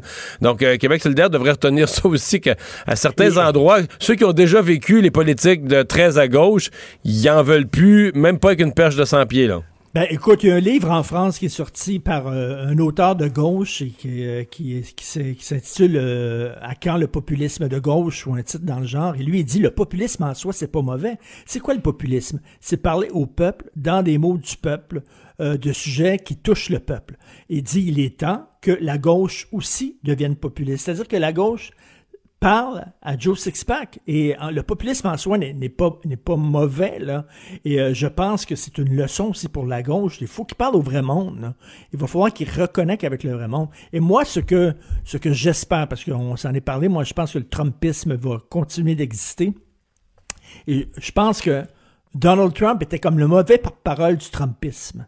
C'est-à-dire que le Trumpisme, c'est intéressant en soi, plus de souveraineté, protéger euh, un peu plus de protection, etc., parler aux vrais gens. hein. Mais ce que j'aimerais, moi, c'est un Trumpisme avec un, un leader qui n'est pas, qui est pas un menteur puis qui n'est pas un crackpot. Et ça, ça serait le fun. Je ne sais pas si Trump va céder sa place, euh, il va retourner à sa job de maillot de l'immobilier, euh, parce que ça doit certainement pas l'intéresser d'être dans l'opposition, ce gars-là. là. Ça ne l'intéresse pas du Mais tout. aux États-Unis, ça n'existe pas vraiment, ben, la notion d'être dans ben, l'opposition. c'est ça, oui, c'est vrai. Euh, Richard, ça se peut très bien que le 20 janvier, si on regarde, euh, bon, si les choses ne changent plus, plus- pas vraiment, euh, que, le, le- le- que ce soit Joe Biden qui soit, ben, qu'il devienne président des États-Unis, mais comme hier, on a terminé l'émission, moi et Mario, avec cette, cette histoire, Joe Biden qui était mêlé là, hier, en prenant sa petite fille dans ses bras et elle pointe en disant This is my son, Joe Biden, son fils qui est décédé il y a plusieurs années. Ça t'amène à te questionner sur son, son état, sachant qu'un président, il faut quand même que ça soit, ça une certaine acuité. On l'imagine dans des grandes conférences internationales se mêler de, de pays. Oui, puis il a dit, euh, vous l'avez, euh, mon fils que vous avez élu comme, euh, comme sénateur, il n'a jamais été élu comme sénateur son fils, et son fils est mort il y a cinq ans, donc, et Là encore, on dit toujours qu'il y a eu un traitement qui n'était pas égal. Trump dit toujours ça. vous, vous me lancez des, des, questions difficiles alors que vous lancez des softballs à Joe Biden on s'est beaucoup intéressé à la, santé mentale de Donald Trump. Écoute, il y, a, des, psychologues, des psychiatres qui ont écrit des lettres ouvertes dans les gros journaux, euh, qui ont fait des diagnostics à distance, qui euh, ils ont dit qu'il souffrait de narcissisme, qu'il était inepte, etc. Ça me paraît clair. Mais, mais oui, mais on s'est très pas, peu besoin pas besoin d'un spécialiste pour se rendre compte qu'il est narcissique. mais on s'est très peu intéressé à la santé mentale de, Joe Biden, à sa santé cognitive. Et quand on voit ça, là, sa gang, on dit, il était fatigué, il était fatigué. Écoute, je te croise dans la rue, Mario, euh, je te présente ma fille, je dirais pas c'est mon père qui est mort il y a trois ans, là.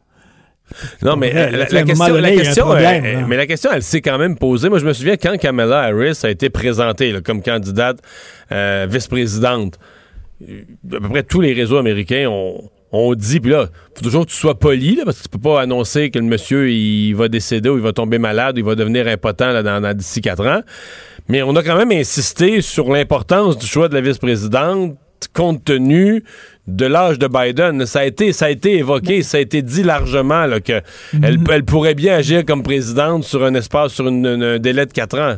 Mais est-ce que tu trouves qu'il y a un problème éthique? Est-ce que les gens autour de Biden, dans le Parti démocrate, les gens haut placés du Parti démocrate l'ont protégé et n'ont pas dévoilé son état de santé qui, à, voir ce vidéo-là, c'est grave. Là. Si, si, tu regardes la vidéo, là, Biden, dans un an, là, euh, il se souvient plus qu'il a été élu. Euh, mais Richard, imagine-tu les, démocrates en plein milieu de la campagne faire bon, ben, ben, notre candidat, il c'est moitié sénile. Euh, il en perd des non, mais en même temps, il en perd des bouts. Ah ouais, ils font pas ça. non, non, mais en même temps, qu'est-ce qui est plus important? dire, le bien-être du pays, là, on parle, tu sais. mais l'autre côté, les républicains disent pas, ben, notre candidat, c'est un menteur, il y a pas non, de Non, mais tout le monde le savait. Lui, il, tente même pas le cacher. Biden, Biden là, dans le fond, les tests qu'il avait à passer, là, c'était les débats. Là. Il reste qu'il était là pendant une heure et demie. J'avoue que dans le deuxième débat, la dernière demi-heure, c'était moins énergique, mais en même temps, il était pas perdu. Là. Il, il tenait la route. souvent, souvent, il regardait Trump et puis il riait. Il souriait, puis il hachait la tête, puis il souriait, puis il n'y avait pas grand argument. Puis à la fin, son, son bégaiement là, revenait beaucoup, beaucoup, beaucoup parce qu'il était vraiment fatigué. Il n'est pas fringant, fringant. Mais au moins, au moins, tu sais, si Trump meurt, tu dis, oh, on n'est pas My Pen, c'est une très bonne nouvelle. Tandis que si euh, Joe Biden se ramasse dans une chaise haute à manger de la, du manger mou, euh, au moins, Mme Harris, ben, elle va assurer. Au moins. Ouais. On va peut-être le trouver pas mal à gauche, par exemple. Oui, oui. Ben, c'est peut-être ça la surprise, là. Effectivement. Ouais. Très à euh, gauche. Ouais, c'est ça. Et enfin, une nouvelle piste cyclable à Montréal. Non, mais Est-ce que Montréal va enfin penser aux cyclistes? Écoute, Mario, tu connais l'avenue des Pins? Oui. Ben, l'avenue des Pins. Il va y avoir une piste cyclable sur l'avenue des Pins. Voulez-vous rire de moi? C'est assez étroit, non?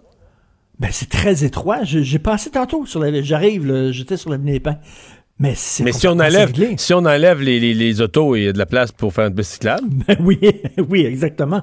Non, mais que Dieu nous préserve des politiciens qui se sentent investis d'une mission. Elle est investie d'une mission. Elle est montée sur la montagne. On lui a donné les livres de loi. Elle est descendue. Elle va nous dire ce qu'il faut faire. Et là, à un moment donné, ça va faire. Écoute, le Christy, les pistes cyclables à Montréal, ça va faire. Je sais pas si c'est à toi que je disais ça, mais euh, la, nouvelle autoroute cycliste sur Saint-Denis, maintenant, elle est, praticable. Elle est ouverte. Et je descendais Saint-Denis en auto. Euh, sur plusieurs kilomètres, j'ai vu un vélo l'emprunter. J'ai vu un vélo sur cette piste. Mais c'est souvent ça, là. Depuis, le début, depuis le début des pistes cyclables, le, nombre de, fois que tu vois là, la piste cyclable qui crée une congestion routière épouvantable, et puis il y a deux, trois personnes dessus. Là. Ben oui, puis les pistes cyclables euh, sont à sens unique. Hein. Euh, des fois, je dis, je, dis à un cycliste, mais la piste cyclable est là, pourquoi tu n'apprends pas? Il dit non, la piste cyclable descend, moi je monte. Veux-tu veux rire de moi, là? Il y a deux vélos qui peuvent aller sur la piste cyclable, regarde ça. Moi, la meilleure, moi, la meilleure c'est ceux qui ne prennent pas la piste cyclable. Puis la, la raison, c'est ça, mais les gens sur la piste cyclable sont trop lents. Fait que, mettons, moi, sur l'autoroute 20, mettons, sur l'autoroute 20, si les gens sont trop lents, là, puis je me mets, je m'installe sur l'accotement, moi, je vais aller à 130, puis le monde, les mondes roulent à 110, là. Je m'installe sur l'accotement ou sur la pelouse. D'après moi, ça va passer, euh, avec la police, d'après moi, ça va passer serré un peu. Mais les vélos, tu dis, regarde, si les gens sont trop lents sur la piste cyclable, mais je passe ailleurs, je passe la route. Et que là, tu passes la route, et que pour l'automobiliste, t'as payé pour une piste cyclable.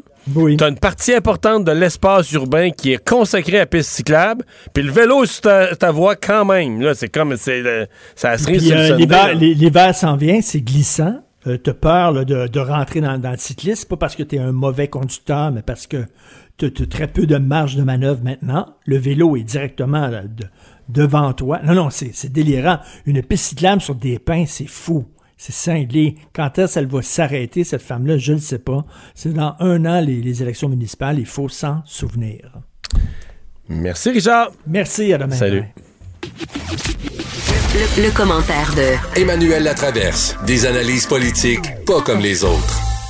Vincent, il y a environ une heure, là, euh, successivement, les grands médias ont donné le Michigan à, M. Biden. Oui. Euh, ça fait pas l'unanimité? Non, euh, le président Trump vient de tweeter, en fait, euh, un message d'ailleurs que rapidement Twitter a signalé comme étant de l'information contestée. Là, ils ont mis leur machine donc pour En essayer fait, de protéger depuis les hier, soir, depuis hier soir, c'est environ un message sur toi de Donald Trump qui passe pas Twitter parce qu'il est, il est contesté comme étant faux. Là. Absolument. Elle a dit qu'il a fait, dit qu'il a gagné en gros la Pennsylvanie, ce qui n'est pas le cas, l'État de la Georgie, ce qui n'est pas le cas, et la Caroline du Nord, ce qui est, tout- ce qui est toujours pas le cas.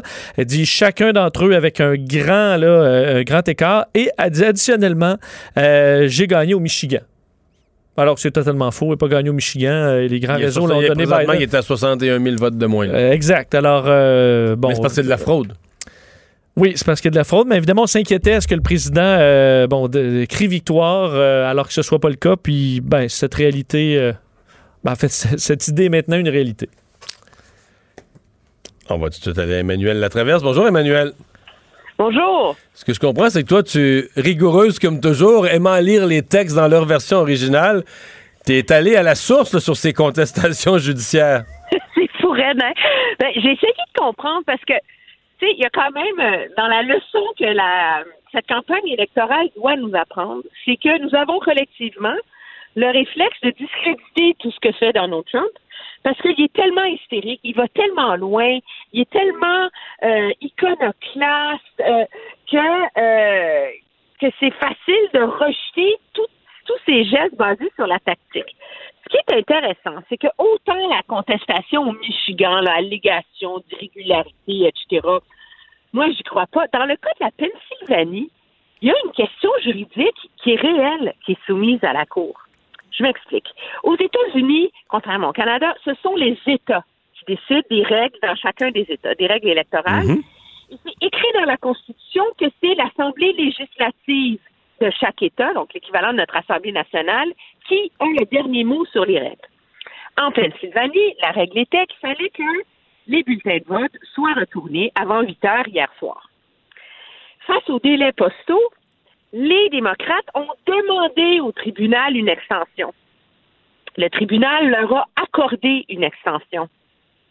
Et là, l'argument, c'est de dire, et ce qui a été plaidé dans les tribunaux inférieurs, c'est que le tribunal n'a pas le pouvoir de fixer les règles de l'élection, parce que le pouvoir revient à l'État. Et ce qui est arrivé, c'est qu'ils se sont rendus jusqu'en Cour suprême avant l'élection, en demandant une injonction pour qu'on arrête, sais, qu'on interdise avant même le vote ces bulletins-là. Et la Cour suprême a dit, écoutez, on n'a pas le temps d'entendre la cause. C'est un enjeu constitutionnel majeur. On ne vous donne pas l'extension.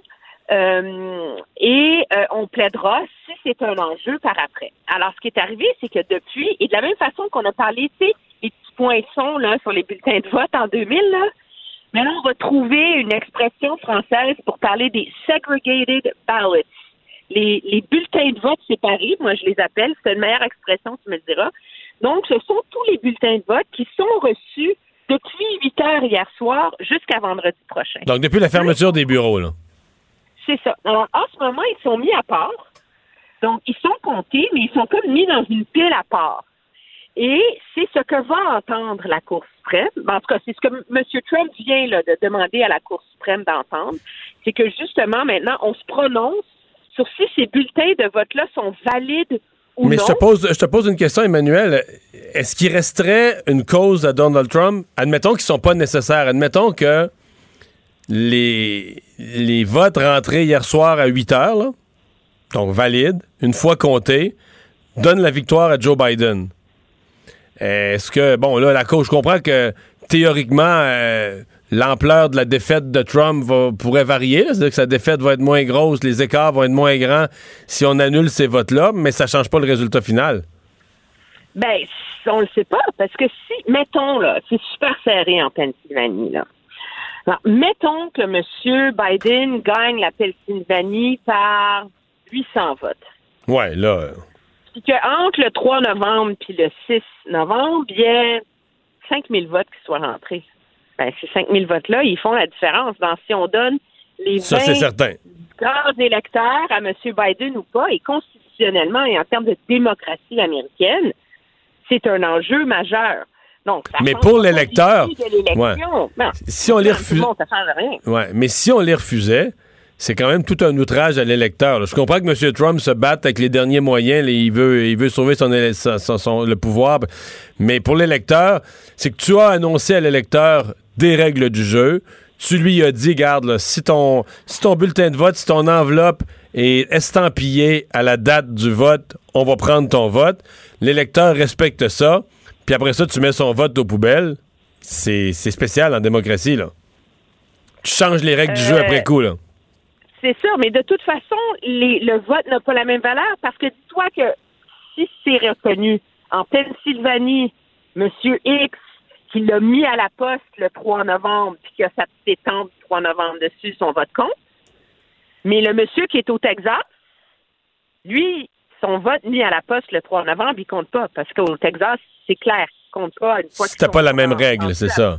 C'était pas la même règle. Puis pour rendre l'affaire encore plus folle en Pennsylvanie, le jugement de la Cour en Pennsylvanie a dit que c'était pas grave si l'étampe de la poste était illisible, pourvu qu'il y en ait une. Oh boy, ouais, ça, j'avoue que c'est une autre affaire.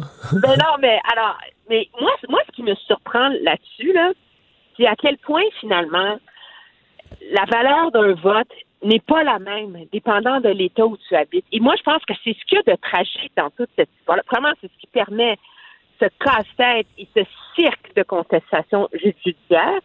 Mais il y a des États où ça prend une, euh, une pièce d'identité avec photo. Il y a des États où il faut que tu la photocopies pour voter avec un bulletin de vote par la poste. Il y a des États où ça te prend un témoin que signer ton bulletin de vote. Il y a un État où tu n'as pas besoin de rien de tout ça. Euh, les règles ne sont pas les mêmes dans aucun Mais ça, euh, c'est comme ça depuis toujours. Les règles, chaque État fixe ses règles, puis c'est variable d'un à l'autre. Ça, c'est. C'est comme une, euh, c'est une donnée des élections américaines. On peut trouver ça, on peut trouver ça beau comme euh, pouvoir local, on peut trouver ça absurde comme incongruité d'un endroit à l'autre, mais c'est toujours été comme ça. Là. Oui, sauf que depuis que la Cour suprême en 2013 a, euh, a aboli là, ou invalidé une partie du, de la loi sur le droit de vote qui avait été mise en place par Johnson, les États où il y a le plus de ségrégation, le plus d'efforts de suppression du droit de vote des Noirs, ne sont plus soumis à une surveillance.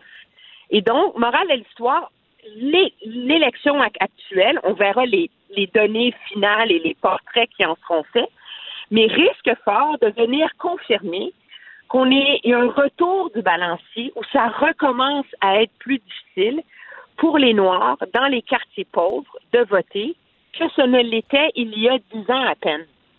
Et donc, c'est quand même assez Est-ce tragique. ouais. Est-ce que tu as entendu le, le point de presse euh, de Giuliani, là, du- du- de l'avocat de Donald Trump? Qui J'en ai ti- entendu un petit Non, mais qui tirait dans, dans toutes les directions, euh, qui parlait il euh, des accusations générales. là. la ville de Philadelphie, c'est une ville connue, une réputation de fraude électorale. J'essaie d'imaginer ça. Imagine ça ici que François Legault est battu à la prochaine élection, puis il est frustré, puis il dit, ben là, à Sherbrooke, la ville est bien connue, une ville de fraude. On dirait qu'il est tombé sur le coco. Si tu parles d'une accusation, non, mais la ville de Philadelphie... une expression qui me vient en tête avec le mot spray dedans, qui est vraiment pas élégante. Mais c'est comme si, à un moment donné, à tirer dans toutes les directions, Euh, c'est sûr que c'est la c'est l'approche du chaos hein, de M. Trump, c'est de semer le, chaos, semer la confusion pour après ça avoir le luxe de dire n'importe quoi et de continuer à ériger ce que moi j'appelle sa réalité parallèle pour ses électeurs. Stratégiquement, cependant, ces recours-là, ça coûte quand même une fortune à financer. La question se pose, si tu, si tu disperses tes meilleurs cerveaux légaux dans une foule de contestations délirantes sur du n'importe quoi, est-ce que tu prends le risque de miner tes chances de gagner aux bons endroits? Et les bons endroits où c'est légitime pour les républicains en ce moment de certainement poser des questions. Demander un recomptage au Wisconsin, c'est pas délirant, ils ont gagné par moins de 1% Ce qu'ils font au Michigan en ce moment, d'après ce que j'en comprends, puis là, je vais t'avouer, j'ai pas lu la note légale qui l'accompagnait, mais d'après ce que j'en comprends, ils veulent pas qu'on arrête de compter une fois pour toutes. Ils demandent qu'on arrête de compter parce que certains bureaux de vote où ils n'avaient pas un observateur tel selon les règles et dans les normes définies habituellement. Donc, ils veulent qu'on recule et qu'on arrête de compter, qu'on remette en place leur observateur selon les règles et qu'on recommence à compter à partir de ce moment-là. Écoute, j'étais pas là, j'ai pas vu. Est-ce que ça tient la route? Est-ce que ça le sait pas? Je ne sais pas. Mais en même temps, tu peux pas te mettre à accuser généralement Philadelphie d'être corrompu. Là. là, on rentre dans, un, dans une politique fiction qui est complètement délirante. Là. Mais tout ça, euh, c'est quand même un glissement. C'est quand tu quand en es rendu là, c'est t'as comme perdu ou t'as un poil d'avouer ta défaite puis de dire je m'accroche à toutes les contestations euh, possibles et c'est là un peu que M. Trump se retrouve. Emmanuel, merci beaucoup d'avoir été là. Très bien, ça me fait plaisir. Au revoir. Salut, au revoir. Euh, ben voilà, donc euh, on va aller à une pause et comme chaque jour à cette heure-ci, au retour, je serai avec Pierre Bruno dans le bulletin de 17h. Mario Dumont et Vincent Dessureau. Joignez-vous à la discussion. Appelez ou textez le 187 Cube Radio 1877 827 2346. Cube Radio. Cube Radio. En direct à LCN. And there's no question that there are a greater number of states doing more both early and absentee voting this year because of the coronavirus. So um, we have to adapt to whatever the rules are in given given states. It's not up to the federal government to determine how that's done. Celui qu'on vient d'entendre est Mitch McConnell, qui est le président de la majorité républicaine au Sénat. Fait du bien d'entendre euh, la voix des sages dans pareille bataille. Mario Dumont et Jean-Marc Léger qui sont avec moi.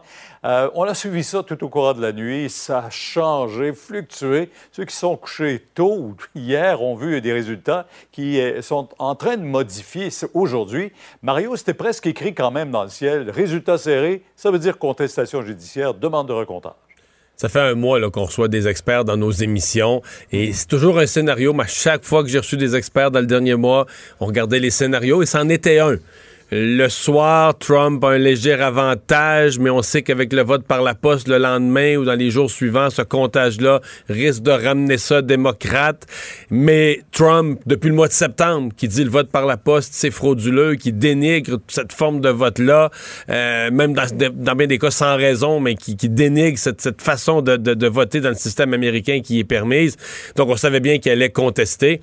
Puis là, on a les deux pieds là-dedans. C'est pas compliqué. Aujourd'hui, on a les deux pieds là-dedans. Par contre, ce qu'on vient d'entendre du sénateur républicain, c'est un parmi plusieurs. Il y a au cours des dernières heures, des dernières minutes et des dernières heures, plusieurs républicains qui, avec toutes sortes de formules polies, ont dit il faut compter les votes.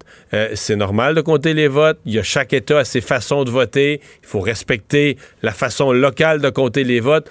Donc, c'est comme, on ne s'oppose pas directement au président Trump, mm-hmm. mais c'est comme il y a un avertissement au président Trump de dire, exagère pas. Il faut que les votes des, des électeurs américains soient comptés. Tous les votes doivent être comptés, en quelque sorte. Euh, Jean-Marc, euh, comment on en est arrivé là? On sent aujourd'hui, les démocrates un peu euh, abasourdis par euh, les résultats d'hier soir. Est-ce que les sondeurs, parce que c'est la deuxième élection, là, quand même, où il semble y avoir eu de la difficulté à faire parler honnêtement les électeurs de Donald, Donald Trump, il y a beaucoup de similitudes, de similitudes entre les deux élections? Quelqu'un disait que les électeurs de Donald Trump mentent autant que le président.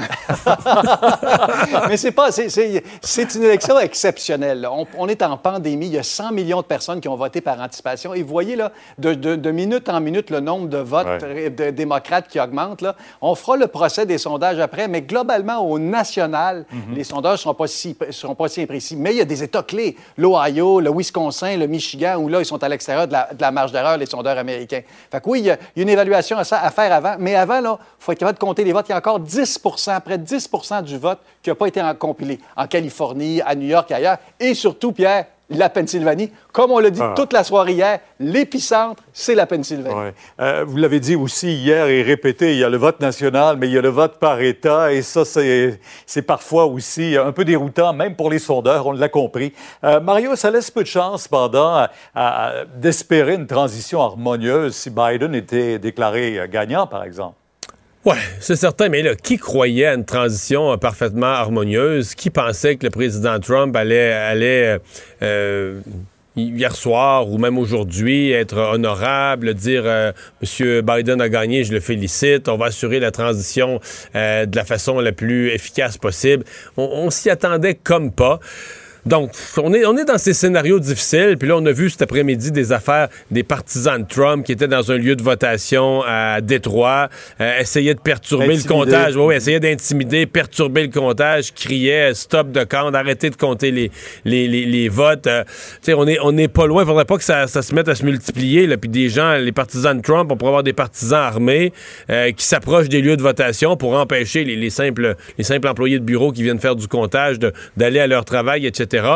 On est quand même, on marche sur des œufs avec un président, lui, qui sur Twitter puis jette de l'huile sur le feu constamment. Là. Oui.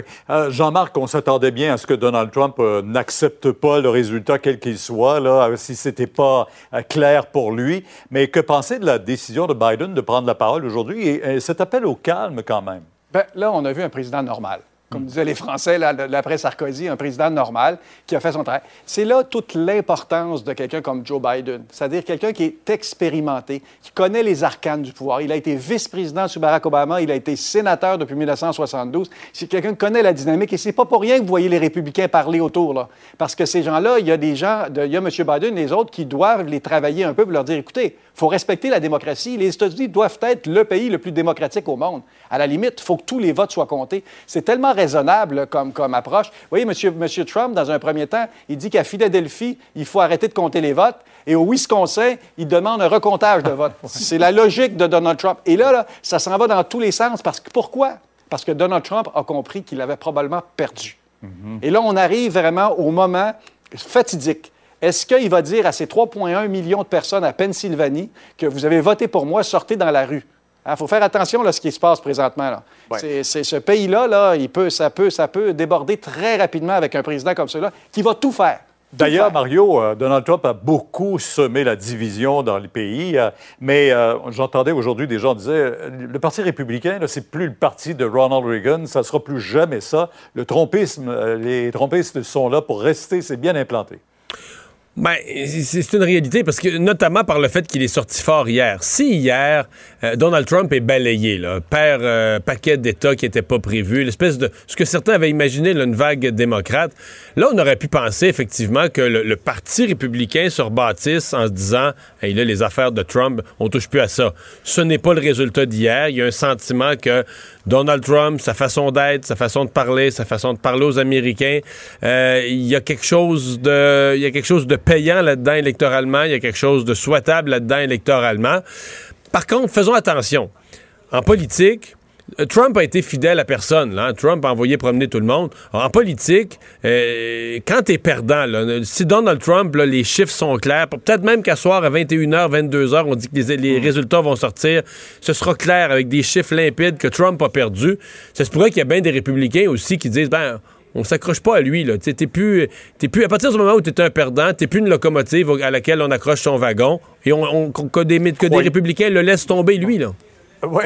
Ça aussi, c'est à suivre. Mon père avait une phrase, Pierre, si vous me permettez. En politique, faites toujours attention à ce que vous rencontrez quand vous montez dans la société, parce que vous rencontrez les mêmes personnes quand vous descendez. Donald Trump va peut-être l'expérimenter, celle-là. Oui, puis en même temps aussi, euh, juste, euh, on aura un président ce soir, vous croyez, euh, Jean-Marc? Non, moi, je pense que ça va être beaucoup plus compliqué. Les gens prennent pour acquis l'élection de M. Biden. Ce n'est pas fait encore. Il, il, reste encore des voix à aller chercher. Et il va y avoir du comptage et du recomptage au moins jusqu'à vendredi, à moins que les réseaux américains décident de les lire Mais on attend le Nevada et c'est pas avant demain en après-midi qu'on aura les résultats. Alors, ça va nous permettre de vous accueillir encore une fois pour analyser tout ça, ce qui se passe. Merci tous les deux. Au revoir. Au revoir. Alors, Vincent, ben oui, on le mentionnait, il y a plusieurs voix. Dans tu une liste de, républicains qui ont de toutes sortes de formules ont dit euh, il faut compter les votes. Oui, et je regardais du coin de l'œil, Jim Acosta à CNN disait que ses sources là, parlaient qu'à la Maison-Blanche, l'ambiance était sombre et que l'appui chez les républicains de ce que faisait le président, c'était l'hémorragie. Et euh, je pense que le mot est quand même bon parce que je faisais la liste là, et vous avez entendu Mitch McConnell tantôt, mais c'est le cas, entre autres, là, le, représentant de l'Illinois, Adam Kinzinger, qui a dit stop, full stop, les votes seront comptés et vous, euh, vous allez soit perdre ou euh, gagner, mais ça doit se faire dans le respect de la démocratie. Et ça continue comme ça. Marco Rubio de la Floride dit ce n'est pas de la fraude de prendre des journées pour compter les votes. Euh, le gouverneur du Maryland a dit à peu près la même chose, que c'était même un outrage et une, erreur terrible ce que faisait Donald Trump présentement. Euh, et même plusieurs alliés de on a dit tout ce que tu nommes sont des républicains. Ce sont des républicains. Absolument. Même Rick Santorum a dit qu'il était distress, donc dérangé, dérangé par ce, ce, que le président avait dit aujourd'hui. Et des proches du président Chris Christie a dit ce n'est pas euh, présentement, il n'y a aucune base pour dire qu'il y a un problème. Euh, there just isn't. Il n'y en a pas tous les votes doivent être comptés et ça continue comme ça, la liste est longue. Sachant que le Sénat reste républicain, il y en a peut-être certains qui se disent, ben, va falloir faire sans Trump et on prépare déjà les bases à cette succession. Euh, à surveiller ce soir l'Arizona, il y aura des chiffres qui vont être sortis par batch, là, par euh, morceau. Quelle heure? Euh, probablement 9 heures, peut-être d'autres à minuit et demi. On surveille ce soir, alors on verra. ça pourra donner une tendance. Effectivement, ça se confirme que Biden semble se diriger vers la présidence. On met ça toujours en guillemets, on va être très prudent. Merci Vincent, merci à vous d'avoir été là. Rendez-vous demain 15h30. Cube Radio.